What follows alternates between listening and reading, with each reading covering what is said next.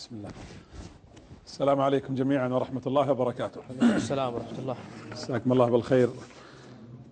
بسم الله الرحمن الرحيم. والحمد لله رب العالمين وصلى الله وسلم وبارك على نبينا وإمامنا وقدوتنا محمد بن عبد الله وعلى آله وأصحابه ومن اهتدى بهداه.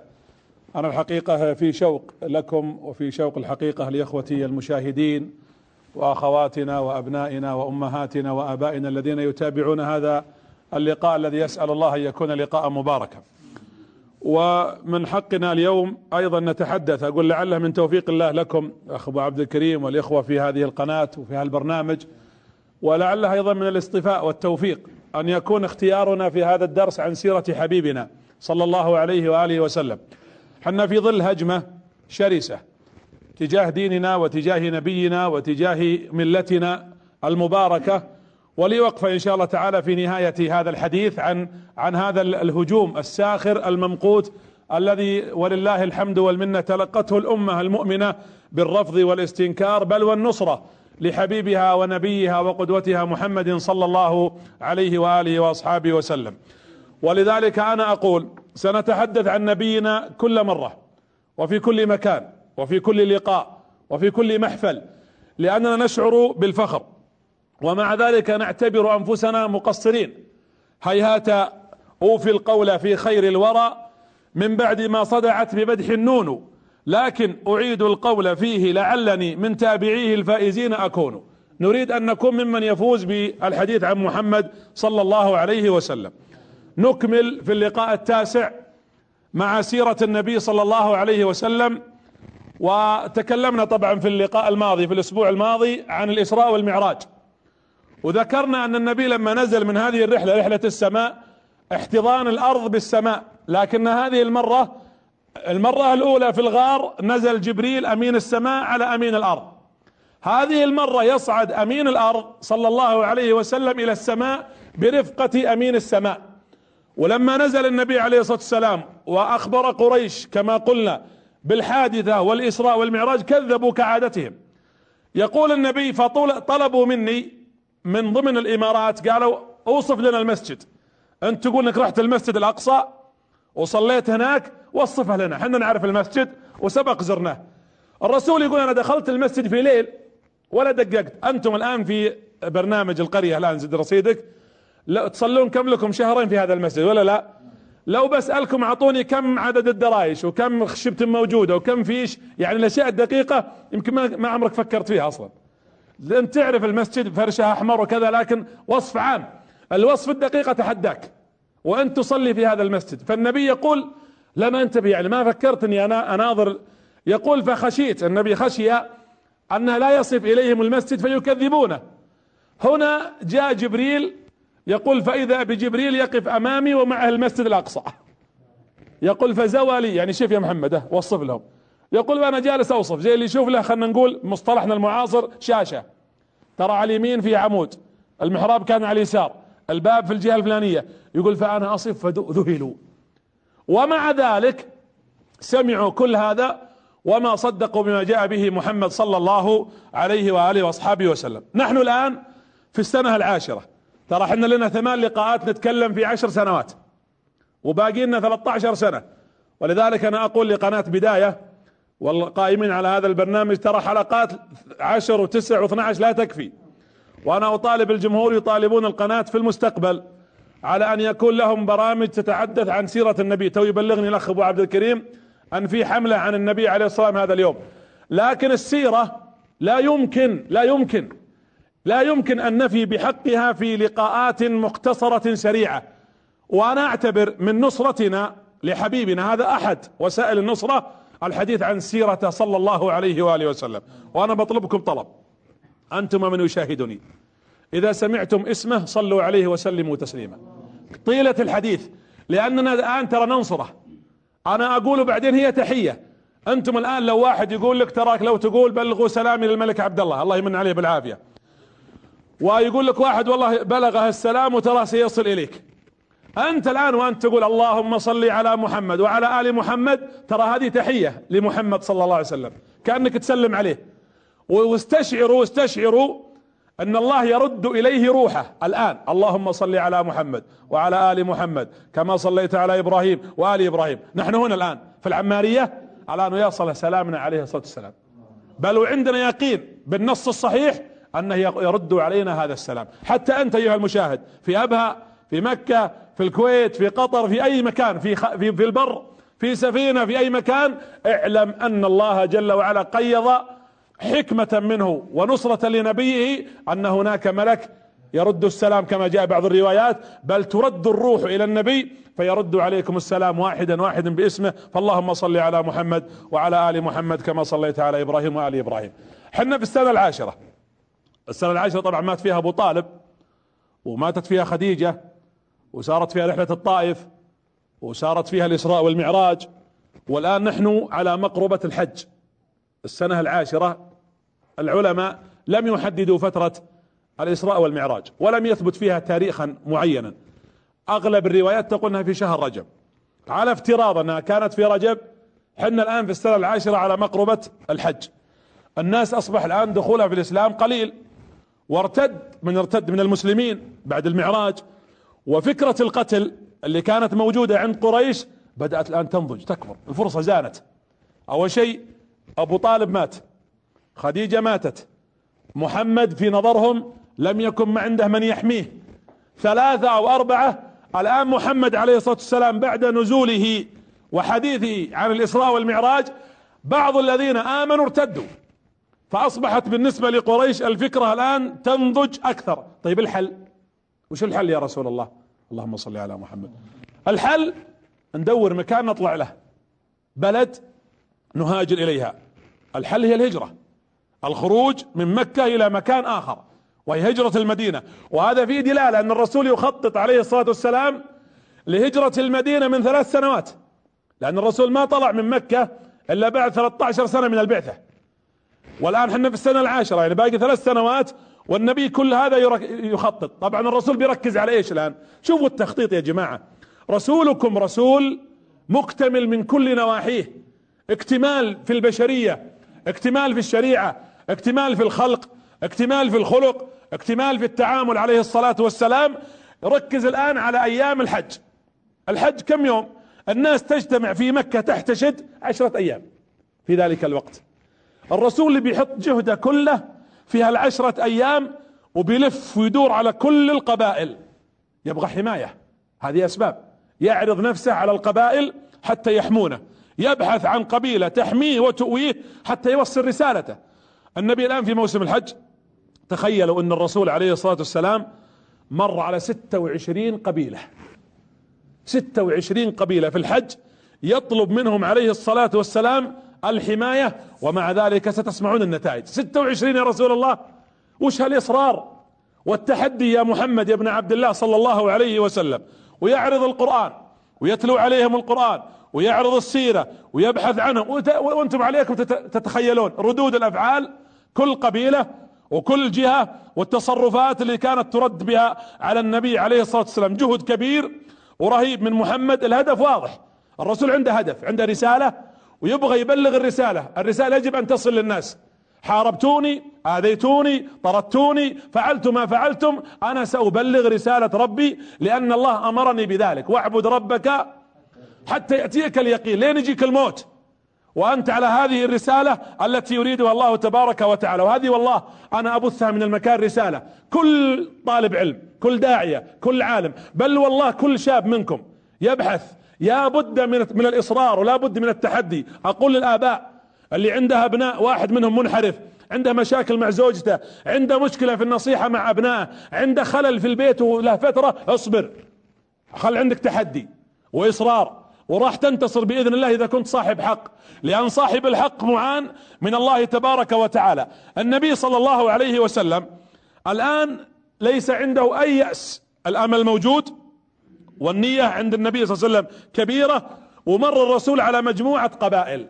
في قبائل ردته مباشرة. طبعا لضيق الوقت ما أقدر أذكر 26 قبيلة. أكتفي بثلاث مشاهد ممن عرض النبي عليهم الصلاة والسلام. ذهب النبي إلى قبيلة من بني عامر ابن صعصعة وعرض عليهم وحكى لهم ودلهم ودعاهم. وهو جالس يكلمهم. الرسول تخيلوا الآن طلع رجل سيدهم كبير اسمه بحيرة. ابن فراس. ولما طلع وقال للرسول صلى الله عليه وسلم وهو يتكلم الرسول جالس يعرض إن هذا دين وإني أنا رسول رب العالمين وإني أقول لا تفلحوا وإنكم ستنتقدون تنقذون أنفسكم من النار. وجالس يكلمهم وأنزل الله عليه قوله كذا.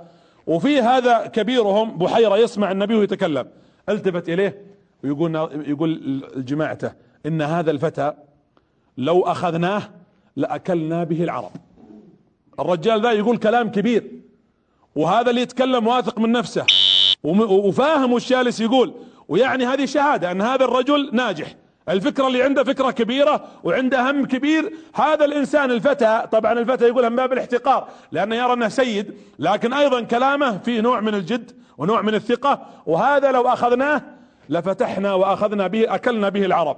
فقام النبي صلى الله عليه وسلم وقال له النبي عليه هو يتكلم مع النبي صلى الله عليه وسلم وهم الآن يتحدثون كل هذا الحديث والنبي ينظر إليه.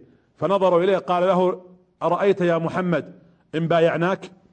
ان نبغى نبايعك وأخذناك لبلادنا وحميناك حتى تؤدي رسالتك.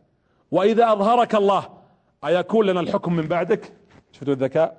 يقول إحنا بنبايعك. وناخذك معنا ديرتنا. وننصرك. بس إذا صرت رسول يعني بمعنى انتشرت رسالتك ومكن الله لك.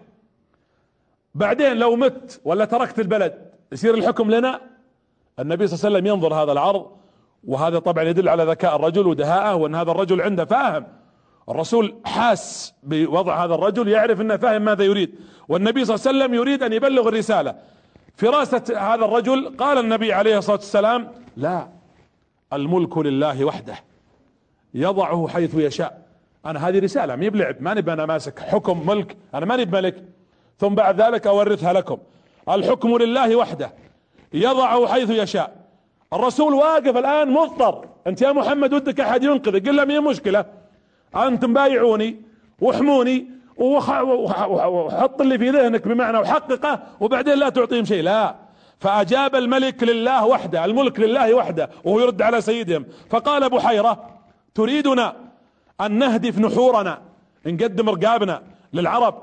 حتى إذا أظهرك الله وصار لك قيمة تركتنا وما ملكتنا روح ما نبغى منك شيء امش بس. توكل على الله إحنا هونا. لا نريدك. طبعا الرسول يناظر هذا الرد ما ما التفت إليه لأن عندي مبدأ وعندي رسالة. أنا هالكلام يأثر فيني وأنا واضح في منهجي. قام الرسول وهو يريد المشي. صحيح النبي صلى الله عليه وسلم يريد الحماية لكن رسالته أعظم ولازم يحطها في أحسن مكان. وأفضل ولازم النبي صلى الله عليه وسلم يحطها في أحسن موضع حتى تنتشر هذه الرسالة. هذا موقف. المحاولة الأخرى في قبيلة أيضا من بني عامر بن صعصعة ولهم رجل اسمه بجرة بن قيس كبيرهم سيدهم. ما كان موجود. طبعا الرسول الآن وين في في منى. يدور على الخيام على القبائل. وبجرة بن قيس مو موجود ودخل على الخيمة خيام هؤلاء القبيلة فسلم عليهم النبي صلى الله عليه وسلم وعرض عليهم الحماية ووافقوا. قالوا خلاص. قالوا خلاص الرسول أجل نجحنا. نعم نبايعك يا محمد ونحميك والموضوع عندنا. والرسول توه بيحط بنود الاتفاق. رجع سيدهم بجره بن قيس ودخل. خير وش عندكم؟ قالوا هذا محمد بن عبد الله هذا غلام قريش. شوفوا قلة الأدب. قال من أنت؟ وماذا تريد؟ وش اللي دخلك علينا؟ فقالوا له طبعا اللي كانوا في الخيمة قالوا هذا رجل اخا قريش جاء يعرض علينا ما عنده قال ما لكم وله اتركوه.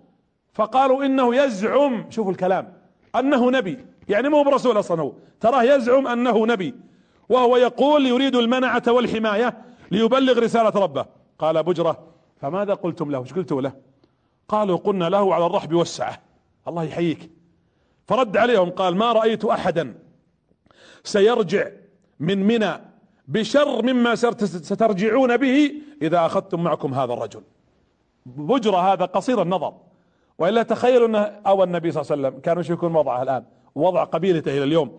لكن وأنا أقولها لكم وكل من يشاهدني الآن إياك أن تضيع الفرصة. ترى العناد أحيانا لو المشي على الخطأ وانت أحيانا مقتنع أن هذا صح ترى هذا ما يوصلك الا إلى نتيجة خطأ وإلى سلبية وقد تضيع منك فرصة ما تتكرر.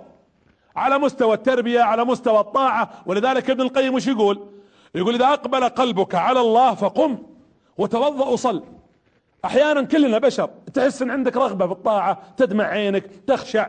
استغل هالفرصة توضأ صل ركعتين وادعو الله جل في علاه. أنت عندك خطة أو فكرة تجارية أو تربوية ودرستها دراسة صحيحة وفتح لك فيها باب أيضا استعن بالله سبحانه وتعالى. ولا تضيع مثل هذه الفرصة. انظروا هذا الرجل كيف؟ ثم قال قم اخرج. اطلع من عندنا. ونحن لا نريد أن نسمع منك ولن نؤويك ولن نستجيب لك. نظر النبي صلى الله عليه وسلم وقال له الرسول يناظر الآن في هذا الكلام ثم التفت إليه بجرة قال ألا تسمع يا فتى؟ أقول لك لن ننصرك لن نحميك لن نؤويك. اطلع. فالحق بقومك إن كنت تريد اسمعوا الكلام الحق بقومك إن كنت تريد الحياة. إن كانك ما تبغى تموت اطلع. وإذا كانك عاندتنا فابقى عندنا فنفعل لك ما فعلت. قم يا فتى واخرج واغرب عن وجوهنا. شوفوا كلمة فتى استحقار. وش قالت الوثنيون عباد الأصنام عن إبراهيم؟ قالوا إيش؟ لما لما حطم الأصنام. من فعل بك قال فعل وإيش؟ قالوا سمعنا فتى يذكرهم يقال له هذا نظرتهم هم هذا معيارهم معيار البشر. أحيانا يحتقرونك الناس. لكن الله وش قال عن إبراهيم؟ إن إبراهيم كان إيش؟ أمة. شفتوا شفتوا معيار ربي؟ معيار البشر فتى ما لك قيمة. ومعيار الله إن إبراهيم كان أمة. والنبي صلى الله عليه وسلم يقول له اغرب عنا يا فتى. والله لولا انك في رحالنا لضربنا عنقك. فقام النبي صلى الله عليه وسلم حزين. أول ما ركب على الناقة. أبيكم ت... معليش تكفى أرجوكم. تخيلوا اللحظة هذه. الرسول ان يركب على الناقة. بشر الرسول. وأول ما ركب على الناقة قام بجرة معه عصا فضرب الناقة في خاصرتها. فهاجت الناقة. ثم سقط النبي على الأرض. من فوق الناقة. لك أن تتخيل رسولك. يا حبيبي يا رسول الله صلى الله عليه وسلم. والله إنه تعب من أجلنا. حتى يوصل هذه الرسالة. وطاح النبي صلى الله عليه وسلم في الأرض. أنا بيك تتخيل حبيبك وينفض ثيابه من الغبار وقد يكون جرح أو تأثر والناقة طويلة وكبيرة ويسقط على الأرض صلى الله عليه وسلم فضحك بجرة يضحك. وهذا حالتهم استهزاء سبحان الله العظيم. على كل منظر والرسول يقوم وينظر إليه ينفض الغبار ورسولنا صلى الله عليه وسلم يتحمل مثل هذه المواقف من أجلنا. عشنا حتى نسمع هذه السيرة ولعلنا ندافع عن النبي صلى الله عليه وسلم. من سيدافع عن الرسول في الساعة؟ من بني عامر في في الخيمة حرمة. قامت امرأة اسمها ضباعة بنت عامر. هذه ضباعة موجودة ساكنة في مكة ومسلمة هي بس إنها أخفت إسلامها عن قبيلتها وقبيلتها إذا جو للحج تروح تسلم عليهم في خيامهم. فكانت ضباعة عندهم في الخيمة وأخفت إسلامها.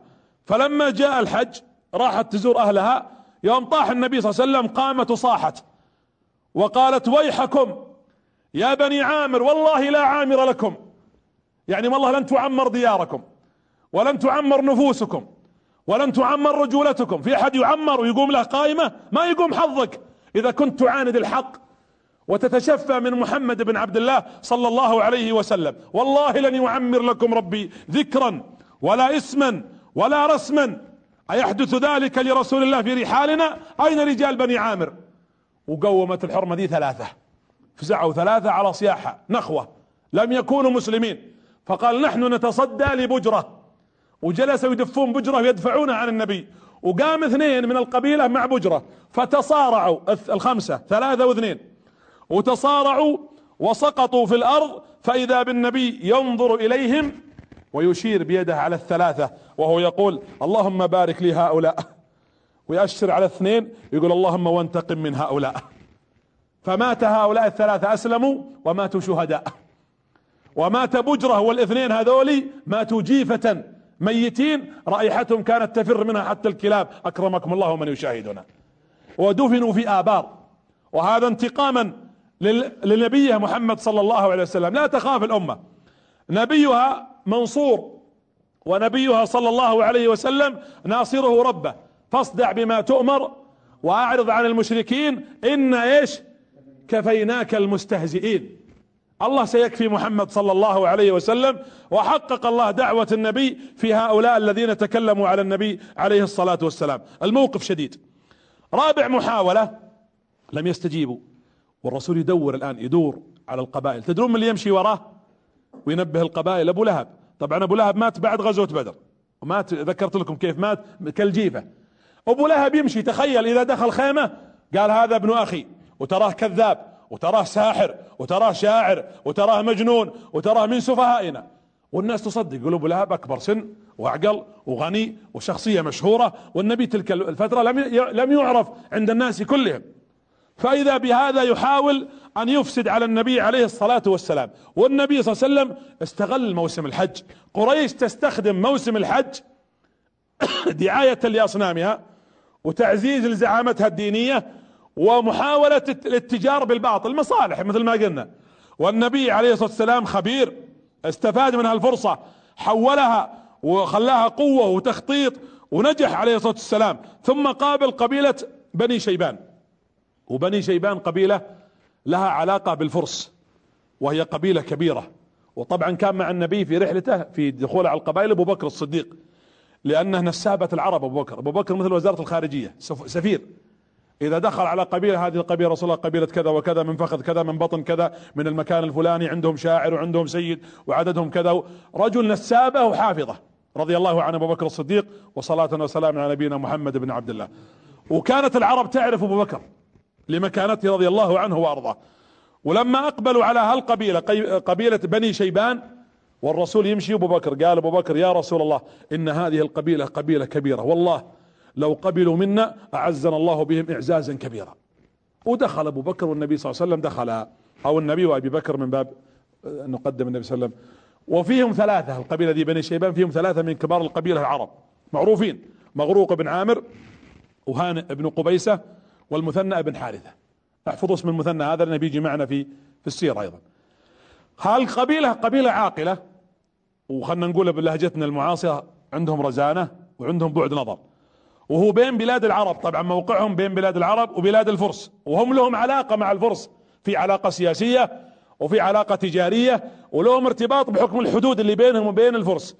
دخل النبي صلى الله عليه وسلم النبي صلى الله عليه وسلم يقابل الثلاثة. أبو بكر موجود. وأبو بكر أول من يبدأ أذن النبي له. رجل غير عادي ترى أبو بكر شخصية عظيمة. وعنده نظرة بعيدة ولذلك هو صاحب وحبيبكم محمد بن عبد الله صلى الله عليه وسلم. أقرب صاحب له وبيجينا موقف له في آخر الوقت لما يأتي وفاة النبي. موقف عظيم حتى أن الرسول غضب على الصحابة. لما سكت أبو بكر قال دعوني وصاحبي اتركوه هذا الرجل هو الذي آمن بي وصدقني في لحظة كان الناس ليس معها أحد. وهذا الرجل هو الذي هاجر مع النبي صلى الله عليه وآله وسلم. اسمعوا أبو بكر وش يقول لهم. قال لهم كم عدد المقاتلين عندكم؟ بني شيبان كم عددكم؟ يبغى يعرف كم أساس الحصانة وطلب الحماية. قالوا يزيد عن الألف ألف في ذاك الوقت يعني عدد كبير رقم ضخم. هذول بس المقاتلين. قال أبو بكر وكيف المنعة فيكم؟ يعني كيف قوتكم أنتم بين القبائل؟ قالوا علينا الجد والبذل وعلى الله النصر والفوز. عقلاء حنا نبذل والله اللي يتبنى نصره. وحوار راقي قال أبو بكر كيف الحرب بينكم وبين عدوكم؟ كيفكم في الحرب؟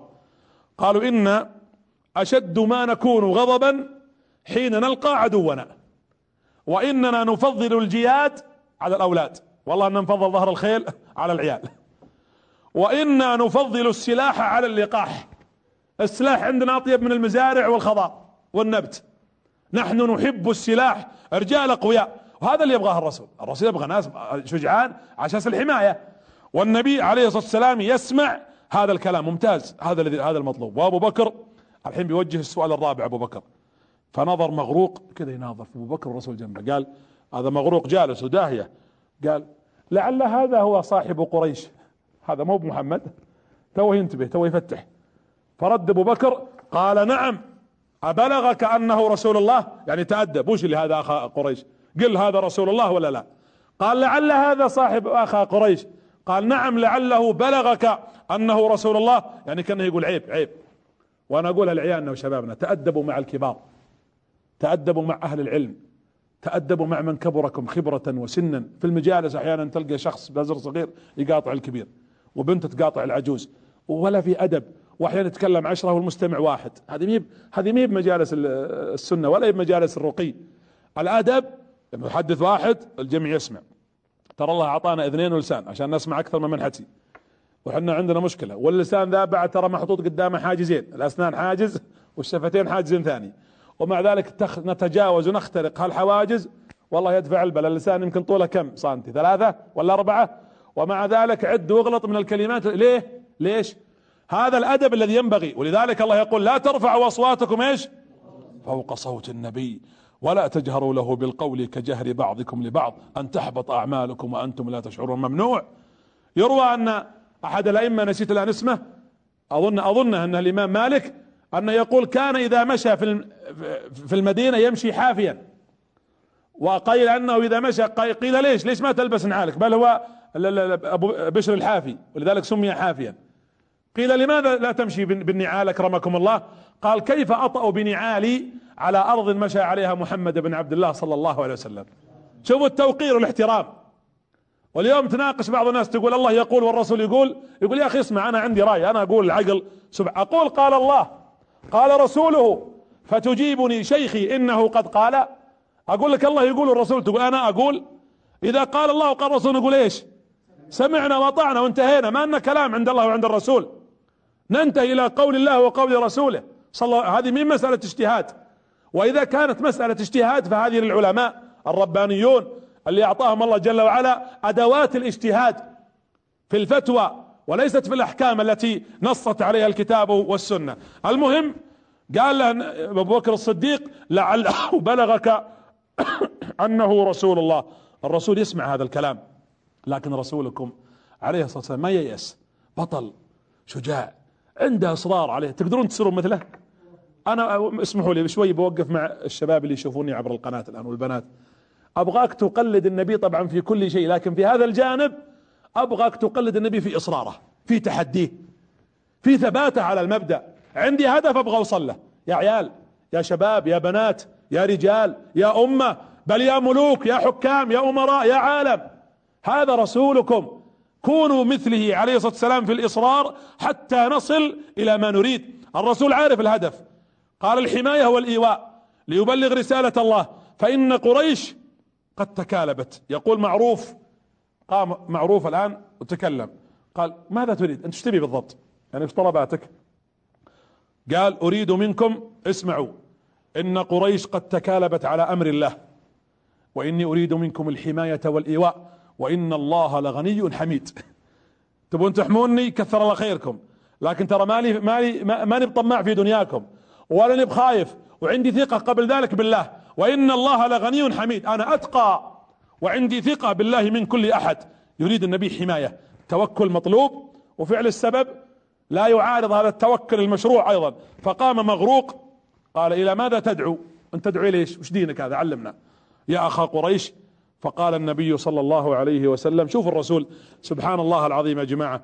الرسول يخاطبهم بالقرآن. ويكلمهم ب... وعلى الأخلاق. الرسول جاء للتوحيد ونبذ الشرك لكنه يتحدث عن الأخلاق التي تقود للتوحيد. عساس يكونون قريبين. قال دينك يدعو على ماذا؟ قال اسمع دين يدعو على ماذا؟ أعوذ بالله من الشيطان الرجيم. في معلومة ودي أقولها لكم يرويها الإمام يرويها أنس رضي الله عنه في الإمام أحمد في المسند. أنتم تدرون أن الرسول صوته من أجمل الأصوات في القرآن ولا لا؟ من أجمل الأصوات في القرآن النبي صلى الله عليه وسلم.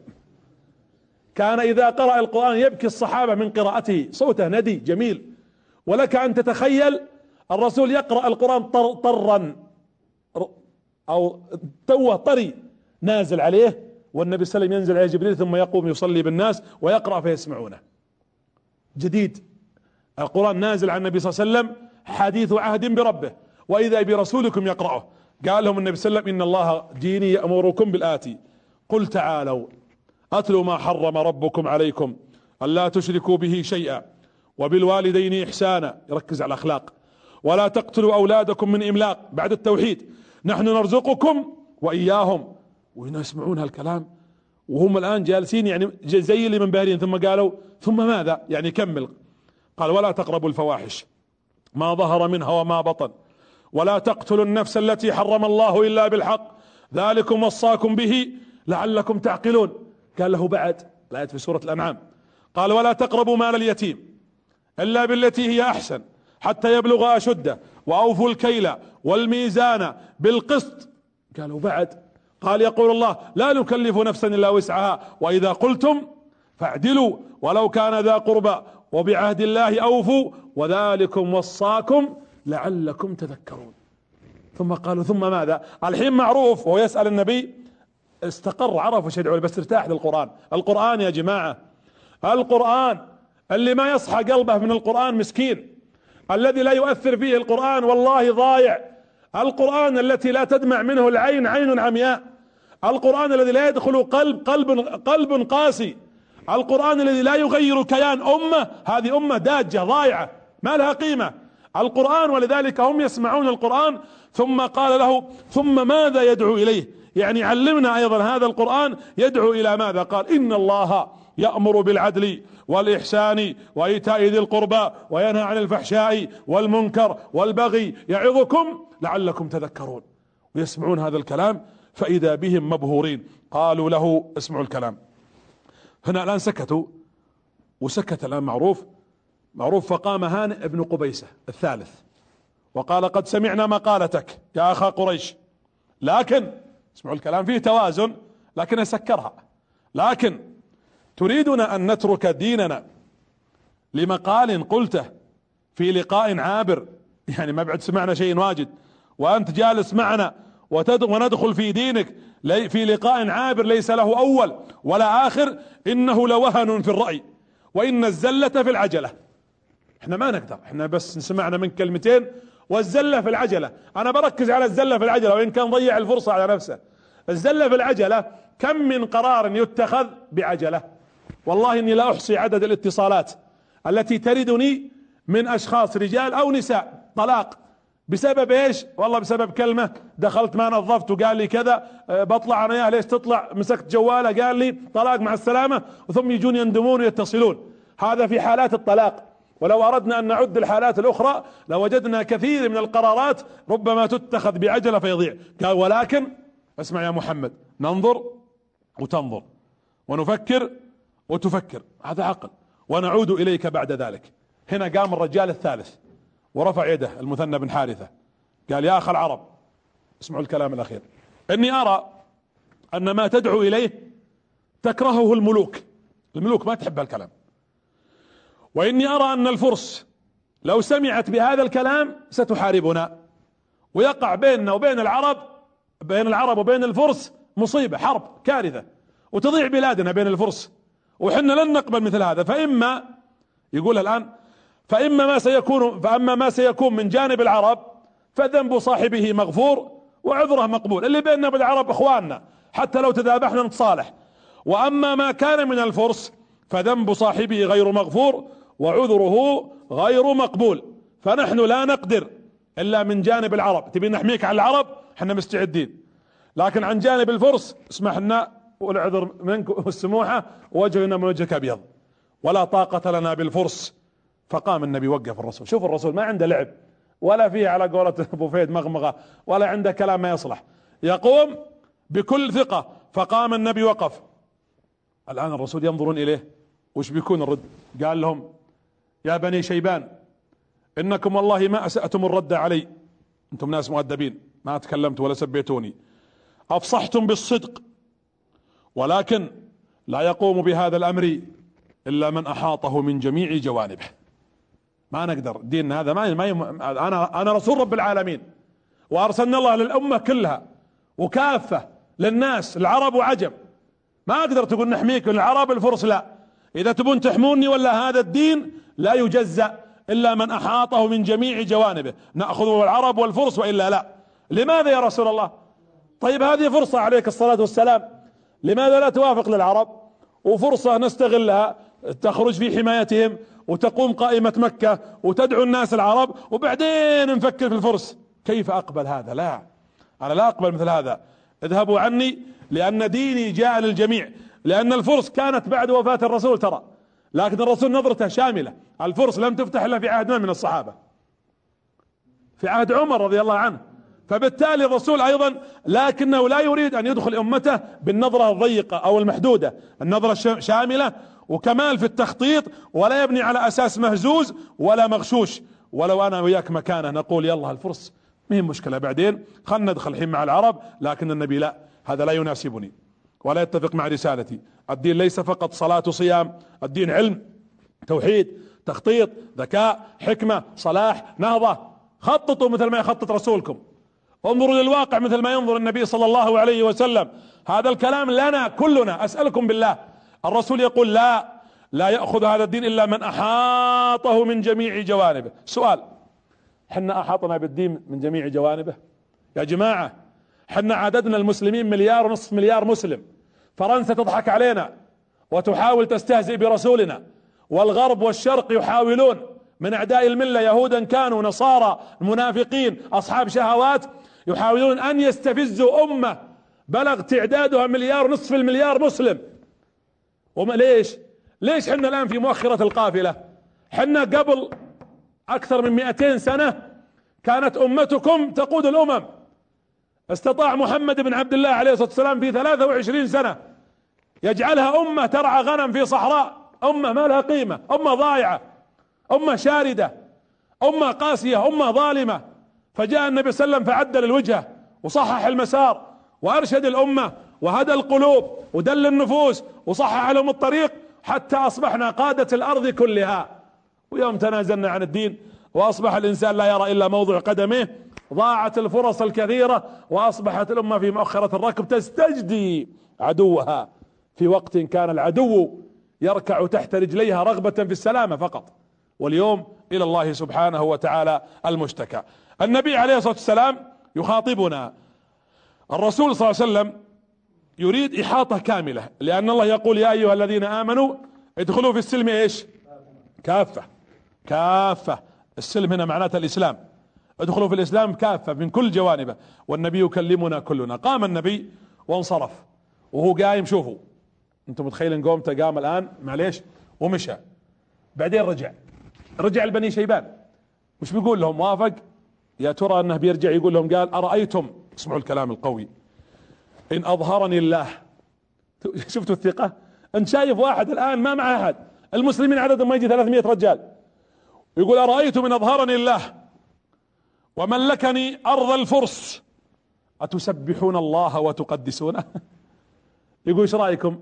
لو جاء بعدين وأنا شفتوني أملك أرض الفرس وأظهرني الله جل وعلا. أي ثقة يا محمد صلى الله عليه وسلم؟ ثقة كبيرة في لحظة هي ضعف. اللحظة هذه لحظة ضعف ضعف المسلمين في بداية الإسلام. لكن الثقة بالله وشوفوا حرصه على دعوة الناس إلى التوحيد. يقول لهم تسبحون الله ود انهم يدخلون في الإسلام. رغبة محمد أن النور هذا نور الإسلام نور التوحيد يشع على كل الكرة الأرضية في كل مكان. اتسبحونه وتقدسونه ما ترك حتى هذه الفرصة. يقول لو انتهت هذه المفاوضات وأغلقنا ملفها وأنا ما عندي تنازل لكن لو حصل لكم هذا الموقف ورأيتموه هل تدخلون في الدين؟ قالوا يناظرون طبعا الكلام هم عقلاء فاهمين الكلمة هذه هزتهم وجالسين يناظرون. قال لهم النبي صلى الله عليه وسلم هذه الكلمة ثم نطقوا كلهم مع بعض. قال واللهم لك هذا. اللهم لك هذا. يعني أكيد يا محمد حنا مستعدين. إذا أظهرك الله وشفنا اللي تقول لنسبحن الله ونوحده على أرضه. يا أيها النبي ثم مشى الرسول. شوف الرسول التفت وهو يمشي. يقول أبو بكر فسمعت حبيبي يقرأ. اسمعوا صلى الله عليه وسلم ماذا يقرأ. يا أيها النبي إنا أرسلناك شاهدا ومبشرا ونذيرا وداعيا إلى الله بإذنه وسراجا منيرا. يقرأ لماذا؟ هذه الآية أنا أديت الذي علي وأنا مبشر ونذير وداعي للحق وهو يمشي ويمسك بيد أبو بكر الصديق ويقول يا أبا بكر شوفوا شهادة الحق. أي أخلاق عظيمة في الجاهلية. والله أن أخلاقهم راقية هذولي. هذول ناس أحسن من اللي قبلهم. أي أخلاق عظيمة في الجاهلية. شوفوا الرسول ما ما ما ينكر حق أحد. ولذلك الرسول عادل وهو يقول عليه السلام إنما بعثت إيش؟ يعني الأخلاق موجودة لم موجودة؟ موجودة. أغلبها كان موجود. إنما بعثت لأتمم مكارم الأخلاق. يقول إنها أخلاق عظيمة عند هؤلاء القوم. وأنا أقول لكم يا جماعة بقول لكم حاجة أيضا اسمحوا لي. إحنا ما نبغى واحد يصلي فقط. وفي الأخير يجينا يفتنا بأخلاقه. بعض الناس يفتن الناس بطاعته لكن يطلع برا يفتن الناس بأخلاقه. كذاب غير أمين. ياخذ حقوق خلق الله لا يستطيع التعامل مع اهله صح. يا جماعة هذا خطأ. الإسلام دمج. أن يكون رأسك التوحيد وأصلك هذه العقيدة الصافية الصحيحة والأعضاء ما بين صلاة وعبادة ومعاملات وأخلاق حتى تكتمل يكتمل جسد الدين. وتصبح أنت تمثل هذه الشريعة وتنقل هذا الدين كما أراد الله سبحانه وتعالى. لكن النبي عليه الصلاة والسلام يقف ويعرف مثل هذه المواقف. هنا المثنى بن حارثة الرسول عليه الصلاة والسلام يرد الوفاء لأهله وصحابة كذلك من بعده. بعطيكم قصة تناسب هذا الموقف. لما مات النبي عليه الصلاة والسلام بعد موته في عهد أبو بكر بلغه أن فيه رجل جالس يحارب الفرس. يبغاهم يدخلون في الإسلام بس ما يعرفه أبو بكر ما يدري منه هذا في عهد أبو بكر الصديق. فقال أبو بكر من هذا الذي يقاتل الفرس ليدعوهم للإسلام؟ قالوا هذا رجل من بني شيبان في عهد أبو بكر. قال ادعوه إلي نبغى نعرف نسبه وأصله وماذا على أي أساس ينادي الناس إلى مثل هذا. طبعا أبو بكر مبسوط من فعله لكنه يبغى يتأكد وهذا بعد وفاة النبي صلى الله عليه وآله وأصحابه وسلم. أبو بكر طبعا كان مجهز جيش بقيادة خالد بن الوليد على أساس يفتح الفرس ويسمع إن في واحد من بني شيبان يحارب الفرس على حدودهم. قالوا هذا رجل يقال له من هو؟ المثنى ابن حارثة. هذا اللي قابله النبي صلى الله عليه وسلم في الخيمة. قال إلى الآن أبو بكر ما عرفه ما تذكره قال المثنى من؟ قالوا رجل من كبير من كبار بني شيبة بني شيبان. قال ادعوه إلي. ونادوه. ولما دخل المثنى على أبو بكر الصديق ناظر فيه ما عرفه قال إنك رجل شجاع. الآن أبو بكر كلمه ما بعد عرف من هو. إنك رجل شجاع. والله والله لو رآك رسول الله لأحبك والله لو شافك الرسول لأحبك ولفرح بك. فقال له المثنى أولا تذكرني يا أبا بكر؟ أنت ما عرفتني؟ قال لا والله ما ذكرتك. من أنت؟ قال أنا الرجل الذي جئتنا مع مع رسول صلى الله عليه وسلم في خيمة بني شيبان في الحج. فذكر عمر ضمه وبكى قال والله ثم والله يؤكد القسم. لو علم بك رسول الله ورآك لأحبك. ولفرح بك. لأن هذا الموقف هو موقف عظيم. وشوفوا كيف الله سبحانه وتعالى يحقق للإنسان مثل هذه النية عند ذلك. ثم بكى المثنى بن حارثة. قال لكن لكن تأخرت على رسول الله. يا ليتني أسلمت. يوم دخل علينا في ذلك المخيم أو الخيمة يا ليتني أسلمت حتى أدرك الصحبة. لأنه ما يسمى صحابي. صحيح إنه شاف الرسول لكنه لم يسلم به. لو إنه أسلم حينما رآه لأصبح صحابيا من الصحابة لكنه على خير عظيم ويشهد له بالخير رضي الله عنهم جميعا وأرضاهم. ثم جلس يقرأ وهو يبكي يقول له عمر هو أبو بكر هون عليك هون فإن النبي لو رآك لا أحبك. قال يا أبا بكر لا يستوي منكم. من أنفق من قبل الفتح وقاتل أولئك أعظم درجة من الذين أنفقوا من بعد وقاتلوا. ثم قال أبو بكر وكلا وعد الله الحسنى. يعني انت وحنا على خير. أنت ما رأيت النبي بعد الإسلام لكنك اتبعته وسرت على على طريقته صلى الله عليه وعلى آله وأصحابه وسلم. يا ناس يا أتباع السنة فرصتكم لا تضيع ما دام السنة بين أيديكم. هذا الحارث بن المثنى يبكي على أن فات فرصة اللقاء. وأخشى نبكي دما نبكي دما يوم القيامة إذا فرطنا باتباع سنته. عندنا فرصة إحنا أحياء. نسمع ونبصر ونرى وعندنا عقول. ونسمع سنته ونقرأ كتاب رب العالمين ونقرأ سنته وسيرته. فلنطبق ولنسر على ما أراد الله وأراد النبي صلى الله عليه وآله وأصحابه وسلم. الرسول الآن مر على القبائل كلها. ما وجد قبيلة تؤوي ولا تحمي. جلس يمر النبي صلى الله عليه وسلم على مجموعة من الأفراد. يمكن الفرد هذا يكون قوي عند ربعة. فمر النبي على رجل قال له سويد بن الصامت. هذا سويد أديب. يحفظ كل الحكم. عنده كتاب مليه حكم لقمان. ما في حكمة قالتها العرب ولا العجم إلا كاتبها وحافظها. يعني هواية خاصة. ترى بعض الناس عندنا هواية جمع الطوابع والمراسلة. وأشغلونا. والأمة اهتماماتها أكبر. يجب أن تكون اهتماماتك مو بتصوير ولا اهتماماتك رسم ولا اهتماماتك ضياع. هذه خلها موهبة إن كانت في حق وخير وظفها فيما ينفع. لكن ليكون اهتماماتك أكبر. وهذا يجمع الحكم ولم يكن مسلما. اسمه سويد بن الصامت. أديب. فمر عليه النبي صلى الله عليه وسلم وقال له يا من أنت؟ فقال أنا سويد. قال ماذا تصنع؟ قال أقرأ في حكم الأولين. هذا اللي عندي. قالوا إيش عندك من الحكم؟ قال أحفظ حكم لقمان كلها. فلقمان رجل حكيم والرسول يعرف ان لقمان رجل حكيم وأنزل الله على القرآن عن لقمان. قال له وش تحفظ من الحكم؟ شوفوا شوفوا العرض شوفوا الذوق العالي. فعرض عليه بعض الحكم حكم صحيحة ولا تخالف الدين وحكم عليها قامة الأخلاق والأدب فسمع النبي يسمع والرسول صلى الله عليه وسلم ينصت إليه بكل أدب. شوفوا أدب النبي صلى الله عليه وسلم أدبيات الفن والذوق في الحديث. فقال النبي صلى الله عليه وسلم إنه كلام حسن. جميل كلامك. كلام حسن ومفيد. يعني ما قلت شيء خطأ. ألا تستمع مني؟ ودي تسمع لي شوي. قال وش عندك؟ قال اسمع مني كما سمعت منك. قال نعم فقرأ النبي صلى الله عليه وسلم القرآن. قال هذا أفضل ما عندي. فإذا بالنبي يقرأ عليه فلما سمع القرآن اندهش وجلس يبكي. وش قال هذا الرجل؟ قال أشهد أن لا إله إلا الله وأنك رسول الله. والله إن كلامك هذا أفضل من الحكمة التي جمعتها من العرب والعجم. يا محمد ماذا تريد مني؟ قال النبي صلى الله عليه وسلم أريد منك الحماية من ربعك وقبيلتك. عندك أحد؟ قال أما هذا اسمح لي يا محمد. والله أنا مسكين وعلى قد حالي وعساني أشيل نفسي. اخاف يدروني يذبحوني يا سلامة الآن. فأنا لا أستطيع أن أقدم لك شيء. ترك النبي وراح. والتقى النبي صلى الله عليه وسلم في من؟ في أحد المواسم الحج الطفيل الدوسي. الطفيل هذا شاعر لبيب فاهم؟ وخطير. يقولون كان إذا تكلم مثل اليوم شعار المحاورة هذولي يقول يعطيك بالأبيات العشرة والعشرين ورا بعض ويعطيك إياها في الصميم. والطفيل جاء أول ما دخل مكة شافوه قريش.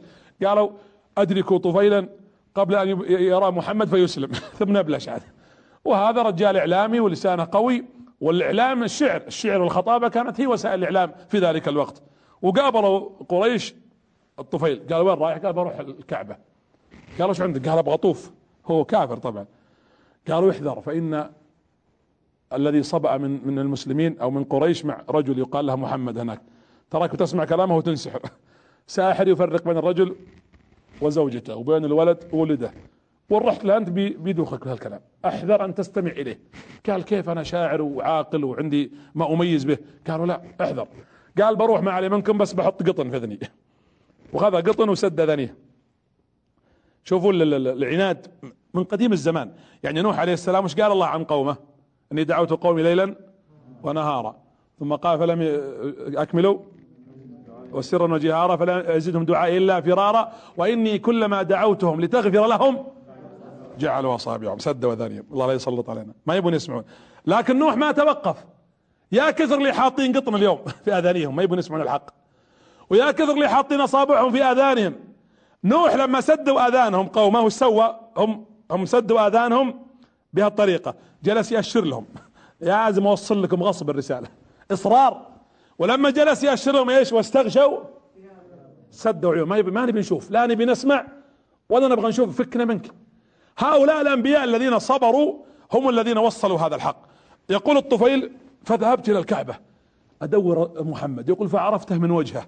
شوفوا الرسول ما تلاحظوا من يوم بدينا في السيرة. كل ما دوروه وين يلقونه عند الكعبة. وش يسوي؟ يصلي. والله محروم. والله محروم. الذي قبلته الكعبة. ودخولها على الله بأن يقول الله أكبر ولا يفعلها. والله محروم. يا أخي أنت في أفريقيا في آسيا في الهند في السند في الجنوب في الشمال في أي مكان مقعد مريض على سريرك مسجون توض. الله أكبر. دخلت على الله جل في علاه. عندك مشاكل؟ إيه. صح. عليك ديون؟ إيه. عندك مشكلة مع زوجتك؟ إيه. خايف من قضية؟ إيه. خايف خايفة تنفضحين إيه. في مشاكل موجودة؟ إيه. وش الحل؟ فوق. اللجوء إلى الله. صل. الله أكبر.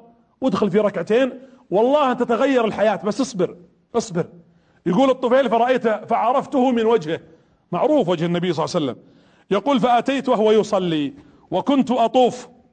يقول فرآني. فبدأ الرسول يرفع القرآن يقرأ. يا أيها المدثر قم قم فأنذر وربك فكبر. يقصده. يقول وأنا ما أستمع القرآن. يقول الرسول يرفع. يقول وقفت مع نفسي قلت أنا الحين مجنون حاط هالقطن في ذني. أنا خبل أنا. أنا عاقل وكبير قومي وشاعر وأميز. ليش أنا أسمع كلام قريش وأحشي ذني بهالقطن هذه؟ أبشير القطن وبسمع كلام هالرجال. إن كان كلام حق قبلته. وإن كان خطأ رددته. أنا رجال أميز شاعر ولا في أفصح من لساني. يقول فأزلت القطن. يا جماعة شيلوا القطن اللي في اذانيكم يا عالم عندنا خطب جمعة. يا أمة محمد عندنا قنوات. يا ناس في حق في قرآن اسمعوا الحق. اسمع النصيحة. لا تتكبر على النصيحة ما في أحد اعلى من النصيحة. استمعوا إلى القول الحق فأنتم لديكم عقول تميزون. والحق إذا جاء قل سمعنا وأطعنا غفرانك ربنا وإليك المصير إليك الطريق وإليك الحق يا رب العالمين. فأزال القطن من أذنيه وبدأ يقرب من النبي صلى الله عليه وسلم وسمع القرآن وتأثر الطفيل. انشرح صدره. يقول فتركته جلست راقبة لين انتهى. ثم تركته حتى دخل بيته. شاف بيت الرسول. يقول فلما دخل البيت رحت وطقيت الباب. يقول فلما فتح إلي قال من أنت؟ يقول عرفتها بنفسي. قلت أنا الطفيل الدوسي جئت من المكان الفلاني وربعك قريش حذرتني من أستمع منك. وجلس يناقش النبي صلى الله عليه وسلم. والرسول يقول له صلى الله عليه وسلم اسمع مني هذا الكلام. يقول فجلس يقرأ عليه. فلما قرأ وش قال الطفيل؟ أشهد أن لا إله إلا الله وأنك رسول الله. هو الآن أسلم. حنا كم لنا مسلمين؟ على بالفطرة صح ولا لا؟ من يوم طلعنا من بطون أمهاتنا وحنا على الفطرة الحمد لله. وأكيد يشاهدني الآن كبار السن الله يحفظهم من رجال آباء وأمهات. بعضهم يمكن عمرها الآن ستين وثمانين وتسعين وربما أكثر. كم لك في الإسلام؟ لكن إيش قدمنا يا جماعة؟ الطفيل هنا الدوسي يقف عند النبي صلى الله عليه وسلم ويقول له يا رسول الله أريد أن أبقى معك. قال النبي لا أرجع إلى قومك وكلمهم عن الإسلام وأبقى بينهم حتى تسلم دوس فإذا أسلموا ائتني بهم. متى يجيك يا رسول الله؟ قال إذا سمعت أن الله أظهرني تعال. الرسول واثق أنه سيظهر وأنه سينتشر دينه. وراح قال له يا رسول الله مشى شوي ثم رجع. قال عطني آية ما يصدقوني. قال له النبي صلى الله عليه وسلم اذهب فآيتك في وجهك. اللهم أعطه نورا يدلهم علي. وجته هنا جاه نور في جبهته مثل الكبس. يقول أرفع رأسي تضيء الجبال. يقول يوم شفت النور قلت يا رسول الله لو رأتني دوس ما صدقت. قالوا ذا ساحر. اسأل ربك أن يجعل الآية في عصاي في صوتي. ويمسك عصا يقول لا جاي يمشي من زهران ترى يقول لا جاي يمشي بين الجبال. رفع العصا كذا وطلع نور. وربعه دوس ما عمره شاف. هذه آية ما يفعلها لا سحارة ولا كهان ولا غيرهم. قال فنزل النور من جبهتي إلى عصاي إلى صوتي. وذهبت فقال له النبي صلى الله عليه وسلم يا رسول الله إني ذاهب وراح رضي الله عنه وأرضاه. وجلس يدعو قومه ما أسلم إلا زوجته أو أبوه وأمه وأسلم رجل ثالث من هو؟ أبو هريرة رضي الله عنه وأرضاه. أبو هريرة شوف هذا الرجل أسلم على وجلس سنة يقول الطفيل ما حد أسلم ثلاثة بس. وأنا معي ذا النور وهالصوت أرفعه وأنزله لكن ما عندي. يقول رجع السنة الجاية الثانية إلى إلى مكة في موسم الحج. وقابل النبي صلى الله عليه وسلم قال يا رسول الله لقد أبى قومي ورفضوا الإسلام وإني أقبلت عليك ولم يسلم إلا ثلاثة. ادعو الله أن يسلم قومي. يقول التفت النبي صلى الله عليه وسلم كان الرسول يعني كأن النبي صلى الله عليه وسلم استنكر ليس وراك مستعجل ولكنكم قوم إيش؟ تستعجلون. يقول يوم قال الرسول كذا بيديه قلت بيدعي على قومي لا حول تسببت على هالناس. ليتني ما جيته لا يا رسول لا تدعو. يا محمد هونا وقف. نزل يديك. قال فرفع النبي صلى الله عليه وسلم يديه وإذا به يقول اللهم اهدي دوس وأت بهم. اللهم اهدي دوس وأت بهم. اللهم اهدي دوس وأت بهم. يقول ففرحت. شوفوا الإنسان اللي عنده ولاء وميول. إلى بلده إلى وطنه إلى أهله. وبعض الناس يحسبها عيب.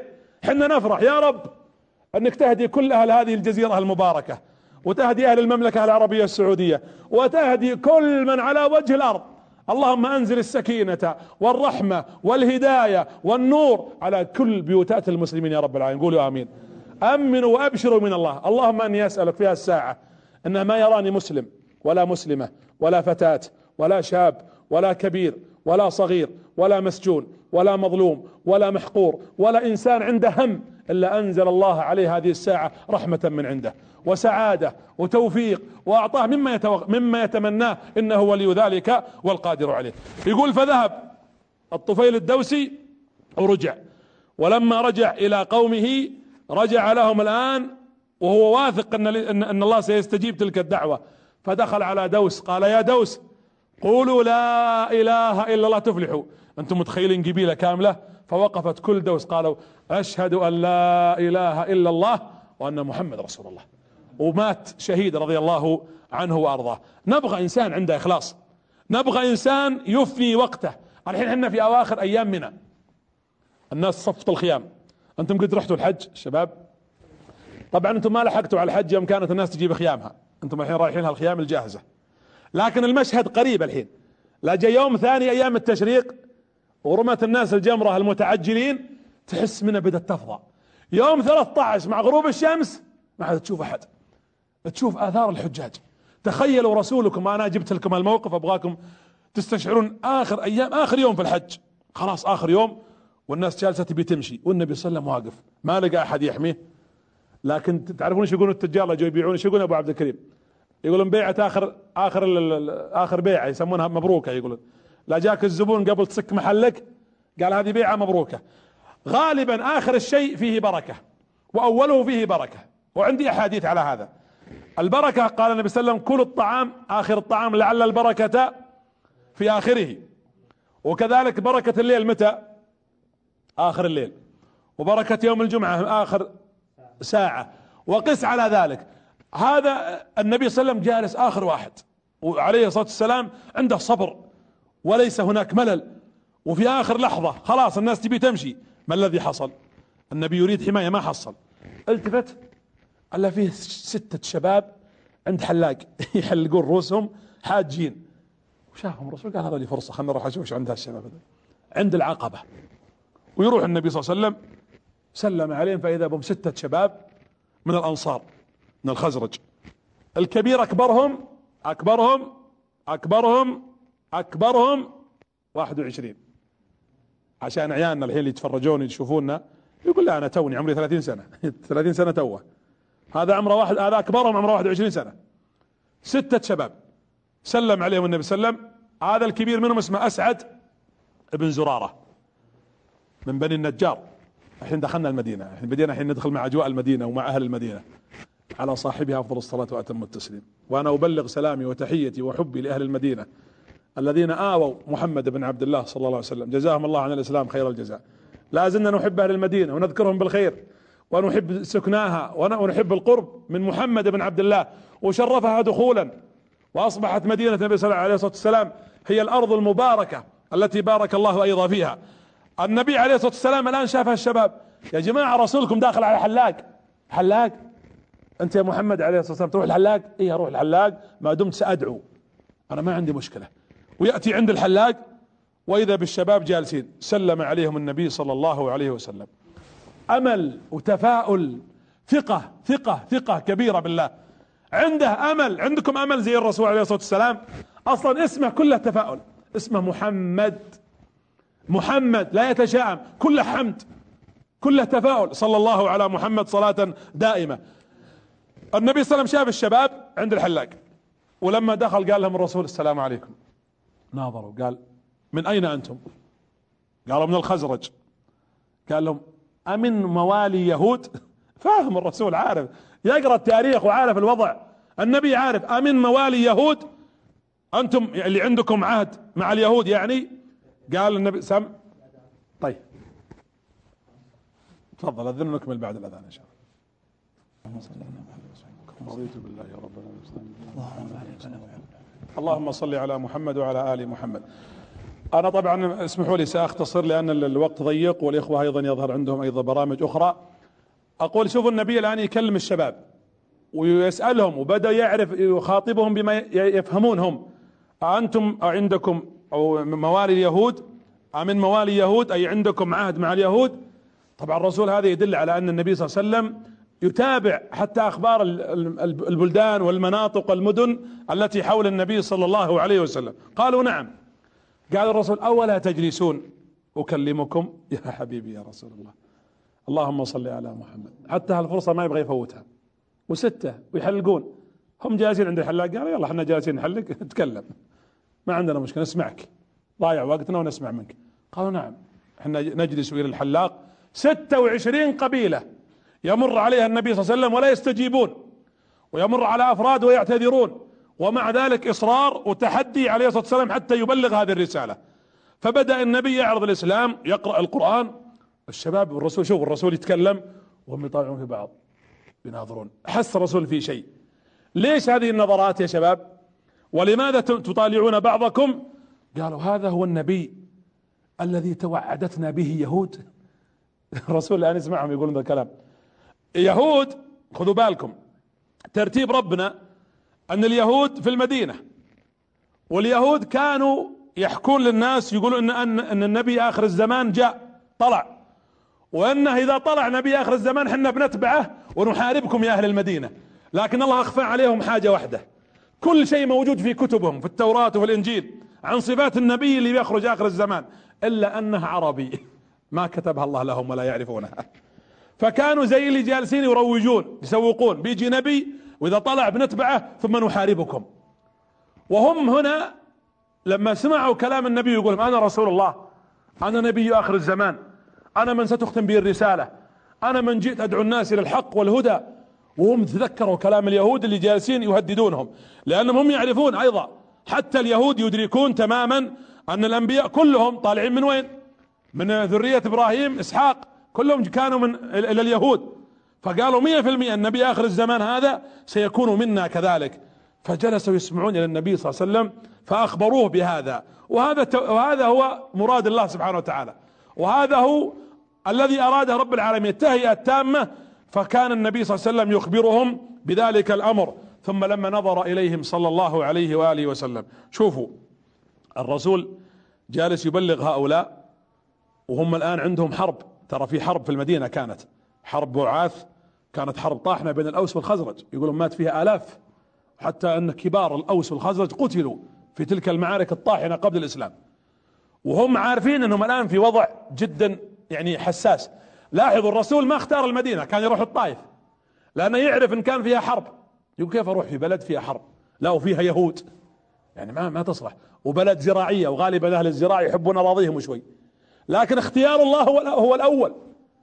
فكأن الله يقول يا محمد عليه الصلاة والسلام نحن اخترنا لك هذا المكان لأن فيها حرب طاحنة مات الكبراء الكبار اللي كانوا عتاولة مثل أبو لهب وابو جهل هذول خلاص وصلوا مرحلة عناد واستكبار في الغالب. حنا هيأنا لك الكبار في المدينة ماتوا. وفيه الشباب وهم الجيل اللي سيسمعون لك. اثنين حنا هيأنا لك يا محمد المدينة لأن فيها يهود واليهود أصلا يبشرون بك وهؤلاء يبون السلامة. ما يبون لا حرب لا مع اليهود ولا مع أوس وخزرج فكأن الله تهيأ. ونبغى لك أرض زراعية محصولها الزراعي فوق حاجتكم حتى لو حصل مثل ما حصل في مكة وحاصروكم في شعب أبو طالب يكون عندكم ما تقتأتون فيه. وبالفعل لما جاءت الخندق كان أهل المدينة عندهم اكتفاء ذاتي. وعندهم الطعام بل والزروع التي يحرثونها ومنتوجاتهم كانوا يأكلون منها. فاختيار الله إذا اختار الله اترك الأمر لله سبحانه وتعالى. وعسى أن تكرهوا شيئا وهو خير لكم. والله يقول وعسى أن تكرهوا شيئا ويجعل الله فيه خيرا كثيرا. قد اكره أنا شيء لكن إذا اختار الله أمر فدع الأمر لله فهو الذي يسوقك سبحانه وتعالى إلى ما ينفعك. حروب طاحنة أزهقت الناس مات الكبراء. الناس الآن هم على أتم الاستعداد أن يتقبلوا إلى مثل هذا. الشباب جلسوا يناظرون في بعضهم وقالوا هو النبي. ويقولون يا محمد والله لا يسبقنا إليك أحد. امنوا على طول. نشهد أن لا إله إلا الله وأنك رسول الله. لو ما يطلع الرسول ستة يكفي. هذول الستة بالمناسبة هم من نقل الإسلام إلى المدينة. وهم من هيأ إلى النبي الهجرة. وهم من وطأ الأوس والخزرج حتى جاءت الهجرة المباركة وجاء الفتح على يد النبي صلى الله عليه وعلى آله وأصحابه وسلم. يا شباب عمرك 21 سنة اقتد بهؤلاء لا تقول أنا صغير تستطيع أن تقدم لأمتك شيء. هؤلاء لم يفعلوا خوارق لكنهم آمنوا بالله ربا وبالإسلام دينا. قالوا يا محمد والله لقد جئناك. وما من قوم بينهم عداوة مثل قومنا.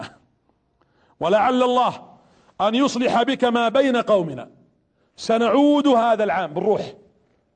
اسمعوا الكلام. ولا ونأتيك السنة القادمة. إحنا ما نبغى نسوي شيء. ولعلنا نحاول. شوفوا شو العقل عقل. 21 سنة. لا هي بحماسة هوجاء ولا هو بركود وميوعة وبرود وانبطاح التوازن مطلوب يا جماعة. أنا ما أبغى واحد أهوج متحمس ولا عنده قيود. ولا أبغى واحد مايع بعد يشغلنا في نفس أنفسنا ويصير عالة مع الإناث اللي في بيوتنا. نبغى رجل معتدل عنده موازنة. نبغى توازن على أساس نقدر نقدم شيء للأمة. فإذا بهؤلاء الشباب قالوا يا رسول الله امهلنا هالسنة؟ إحنا نبغى نرجع. شوفوا الكلام. ونحاول نصلح ما بيننا وبين الأوس. هم من الخزرج. نحاول نصلح ما بيننا وبينهم. حتى إذا جئت المدينة ما تكون نبيا فقط للخزرج إنما تكون نبي للخزرج للأوس. الرسول طبعا يسمع هالكلام هذا كلام عقلاء وفعل هذا الكلام أعجب النبي بهذا. قال النبي صلى الله عليه وسلم نعم اذهبوا هذا العام. وتأتوني العام القادم في نفس اليوم في نفس الوقت في نفس المكان عند العقبة. السنة الجاية بنتظركم في هذا الموضع. راحوا ورجعوا ولا ما رجعوا؟ رجعوا. ما يحتاج لا موبايلات ولا رسائل ولا تأكيد ولا شغلة. موعد موعد. ولا عاد فيه إشغال. أبشر تم تم. الكلمة التي يقولها النبي صلى الله عليه وسلم الوفاء. قالوا احتريكم السنة القادمة. لما رجعوا وجدوا النبي صلى الله عليه وسلم ينتظرهم عند الجمرة العقبة. كل ما رحتوا ترجمون العقبة أسألكم بالله. إن استطعتم وتذكرتم تذكروا هذا المشهد. هذا اللقاء التاريخي في تاريخ محمد بن عبد الله صلى الله عليه وسلم. راحوا ورجعوا في نفس اليوم بس ما رجعوا الستة. رجعوا 12 ثمانية خزرج وأربع أوس. يعني سووا اللي يبغون ولا ما سووا؟ رجال قالوا نروح نصلح ونضبط الأمور ونرجع لك يا محمد. هم ستة ورجعوا 12 ثمانية من الأوس من الخزرج وأربعة من الأوس. فرح النبي بهم وقال لهم تبايعونني؟ هذه بيعة العقبة الأولى. تبايعونني سنة 11 ترى الكلام اللي قلناه في سنة واحدة الآن. وخلال السنة هذه كما قرأت في السيرة لم يسلم أحد. يعني خلينا نقول الإسلام متجمد في مكة. لكن الرسول ثابت صلى الله عليه وسلم وفي ايذاء أهل مكة يؤذون المسلمين أذى شديد ما حصل شيء لكن في صبر لكن تنفتح شوي شوي. حبة حبة كما يقال هكذا الأمر. فبايعهم النبي سموها بيعة العقبة هي نفس بنود بيعة النساء. طيب على إيش يا رسول الله؟ على الحماية؟ لا لا لا. موضوع ثاني. ليش ما بايعك على الحماية؟ توكم شباب. ولا أبغى أحرجكم مع كبار قومكم الأوس والخزرج شوفوا العقل. لو إنهم القوم الكبار قال بايعتكم على الحماية تحموني؟ قالوا لا. الرسول ما قال الحماية. قال يبايعكم على ستة بنود أو خمسة بنود. على ماذا يا رسول الله؟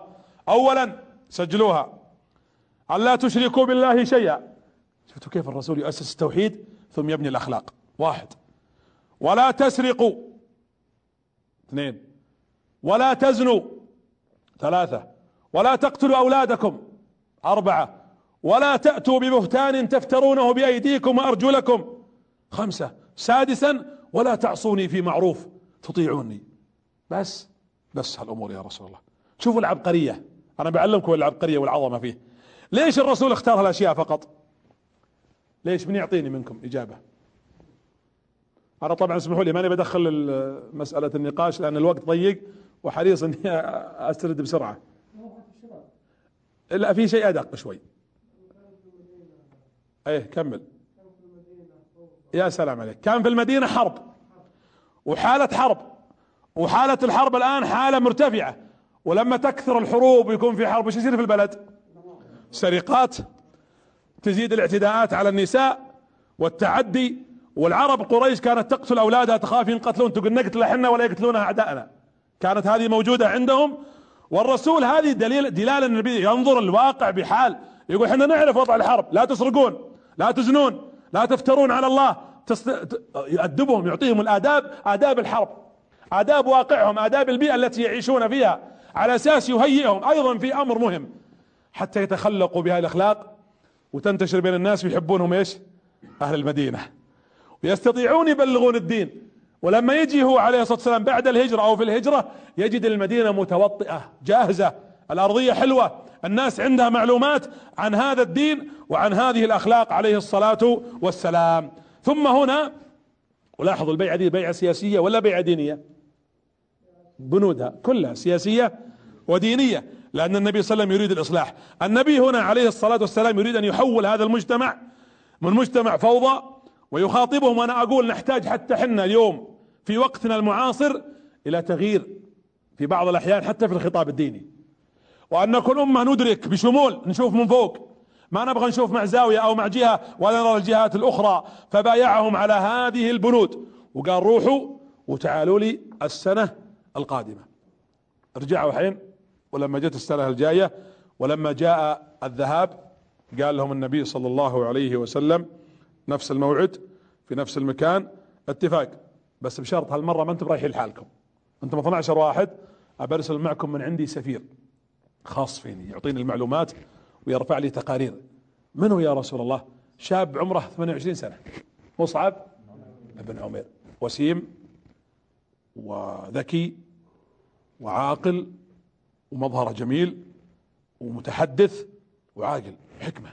28 28 وأنا أكد على أعمار عشان الشباب اللي يشوفونا. عشان نقول تقدر تصنع شيء تقدر تصنع لأمتك شيء. لا تقعد تقول لا الكبار يسوون انت تقدر تفعل. فأرسل النبي صلى الله عليه وسلم مصعب. وقال له رح. واختار النبي هذا السفير. وأيضا مصعب مصعب عنده مشكلة مع أمه. مصعب مقفول عليه في بيت أمه ثلاث سنوات عشان دخل في الإسلام. خلنا نفكها بعد من هالمشكلة ويطلع منها. ومنها يروح يمثلنا هناك عند عند الأنصار. وراح ونزل في بيت من؟ أسعد بن زرارة. واسعد بن زرارة ترى بيته رضي الله عنه إلى الآن معروف في المدينة. وهو أكبر شاب في الشباب الذين جاءوا وأكثر واحد كان فاهم الفكرة. ورضي الله عنه وأرضاه. وله فضل في وسبق في إيواء النبي صلى الله عليه وعلى آله وأصحابه وسلم. وجلس عنده مصعب في بيته. وبدأ مصعب يطلع ينشرون الدين لا تسرق لا تزني ولا تشرك بالله شيئا ويحبون الناس انتشر حبهم وعرفوهم الناس. وبدأ مصعب الناس يأتون إليه يسألونه. لأنه شاف الرسول. حدثنا عن رسول الله. أخبرنا ماذا قال لك؟ وش اللي نزل عليه من آيات الآن؟ هل بعث إليك شيء؟ وبدت الناس تسمع هذا الكلام وينتشر خبره.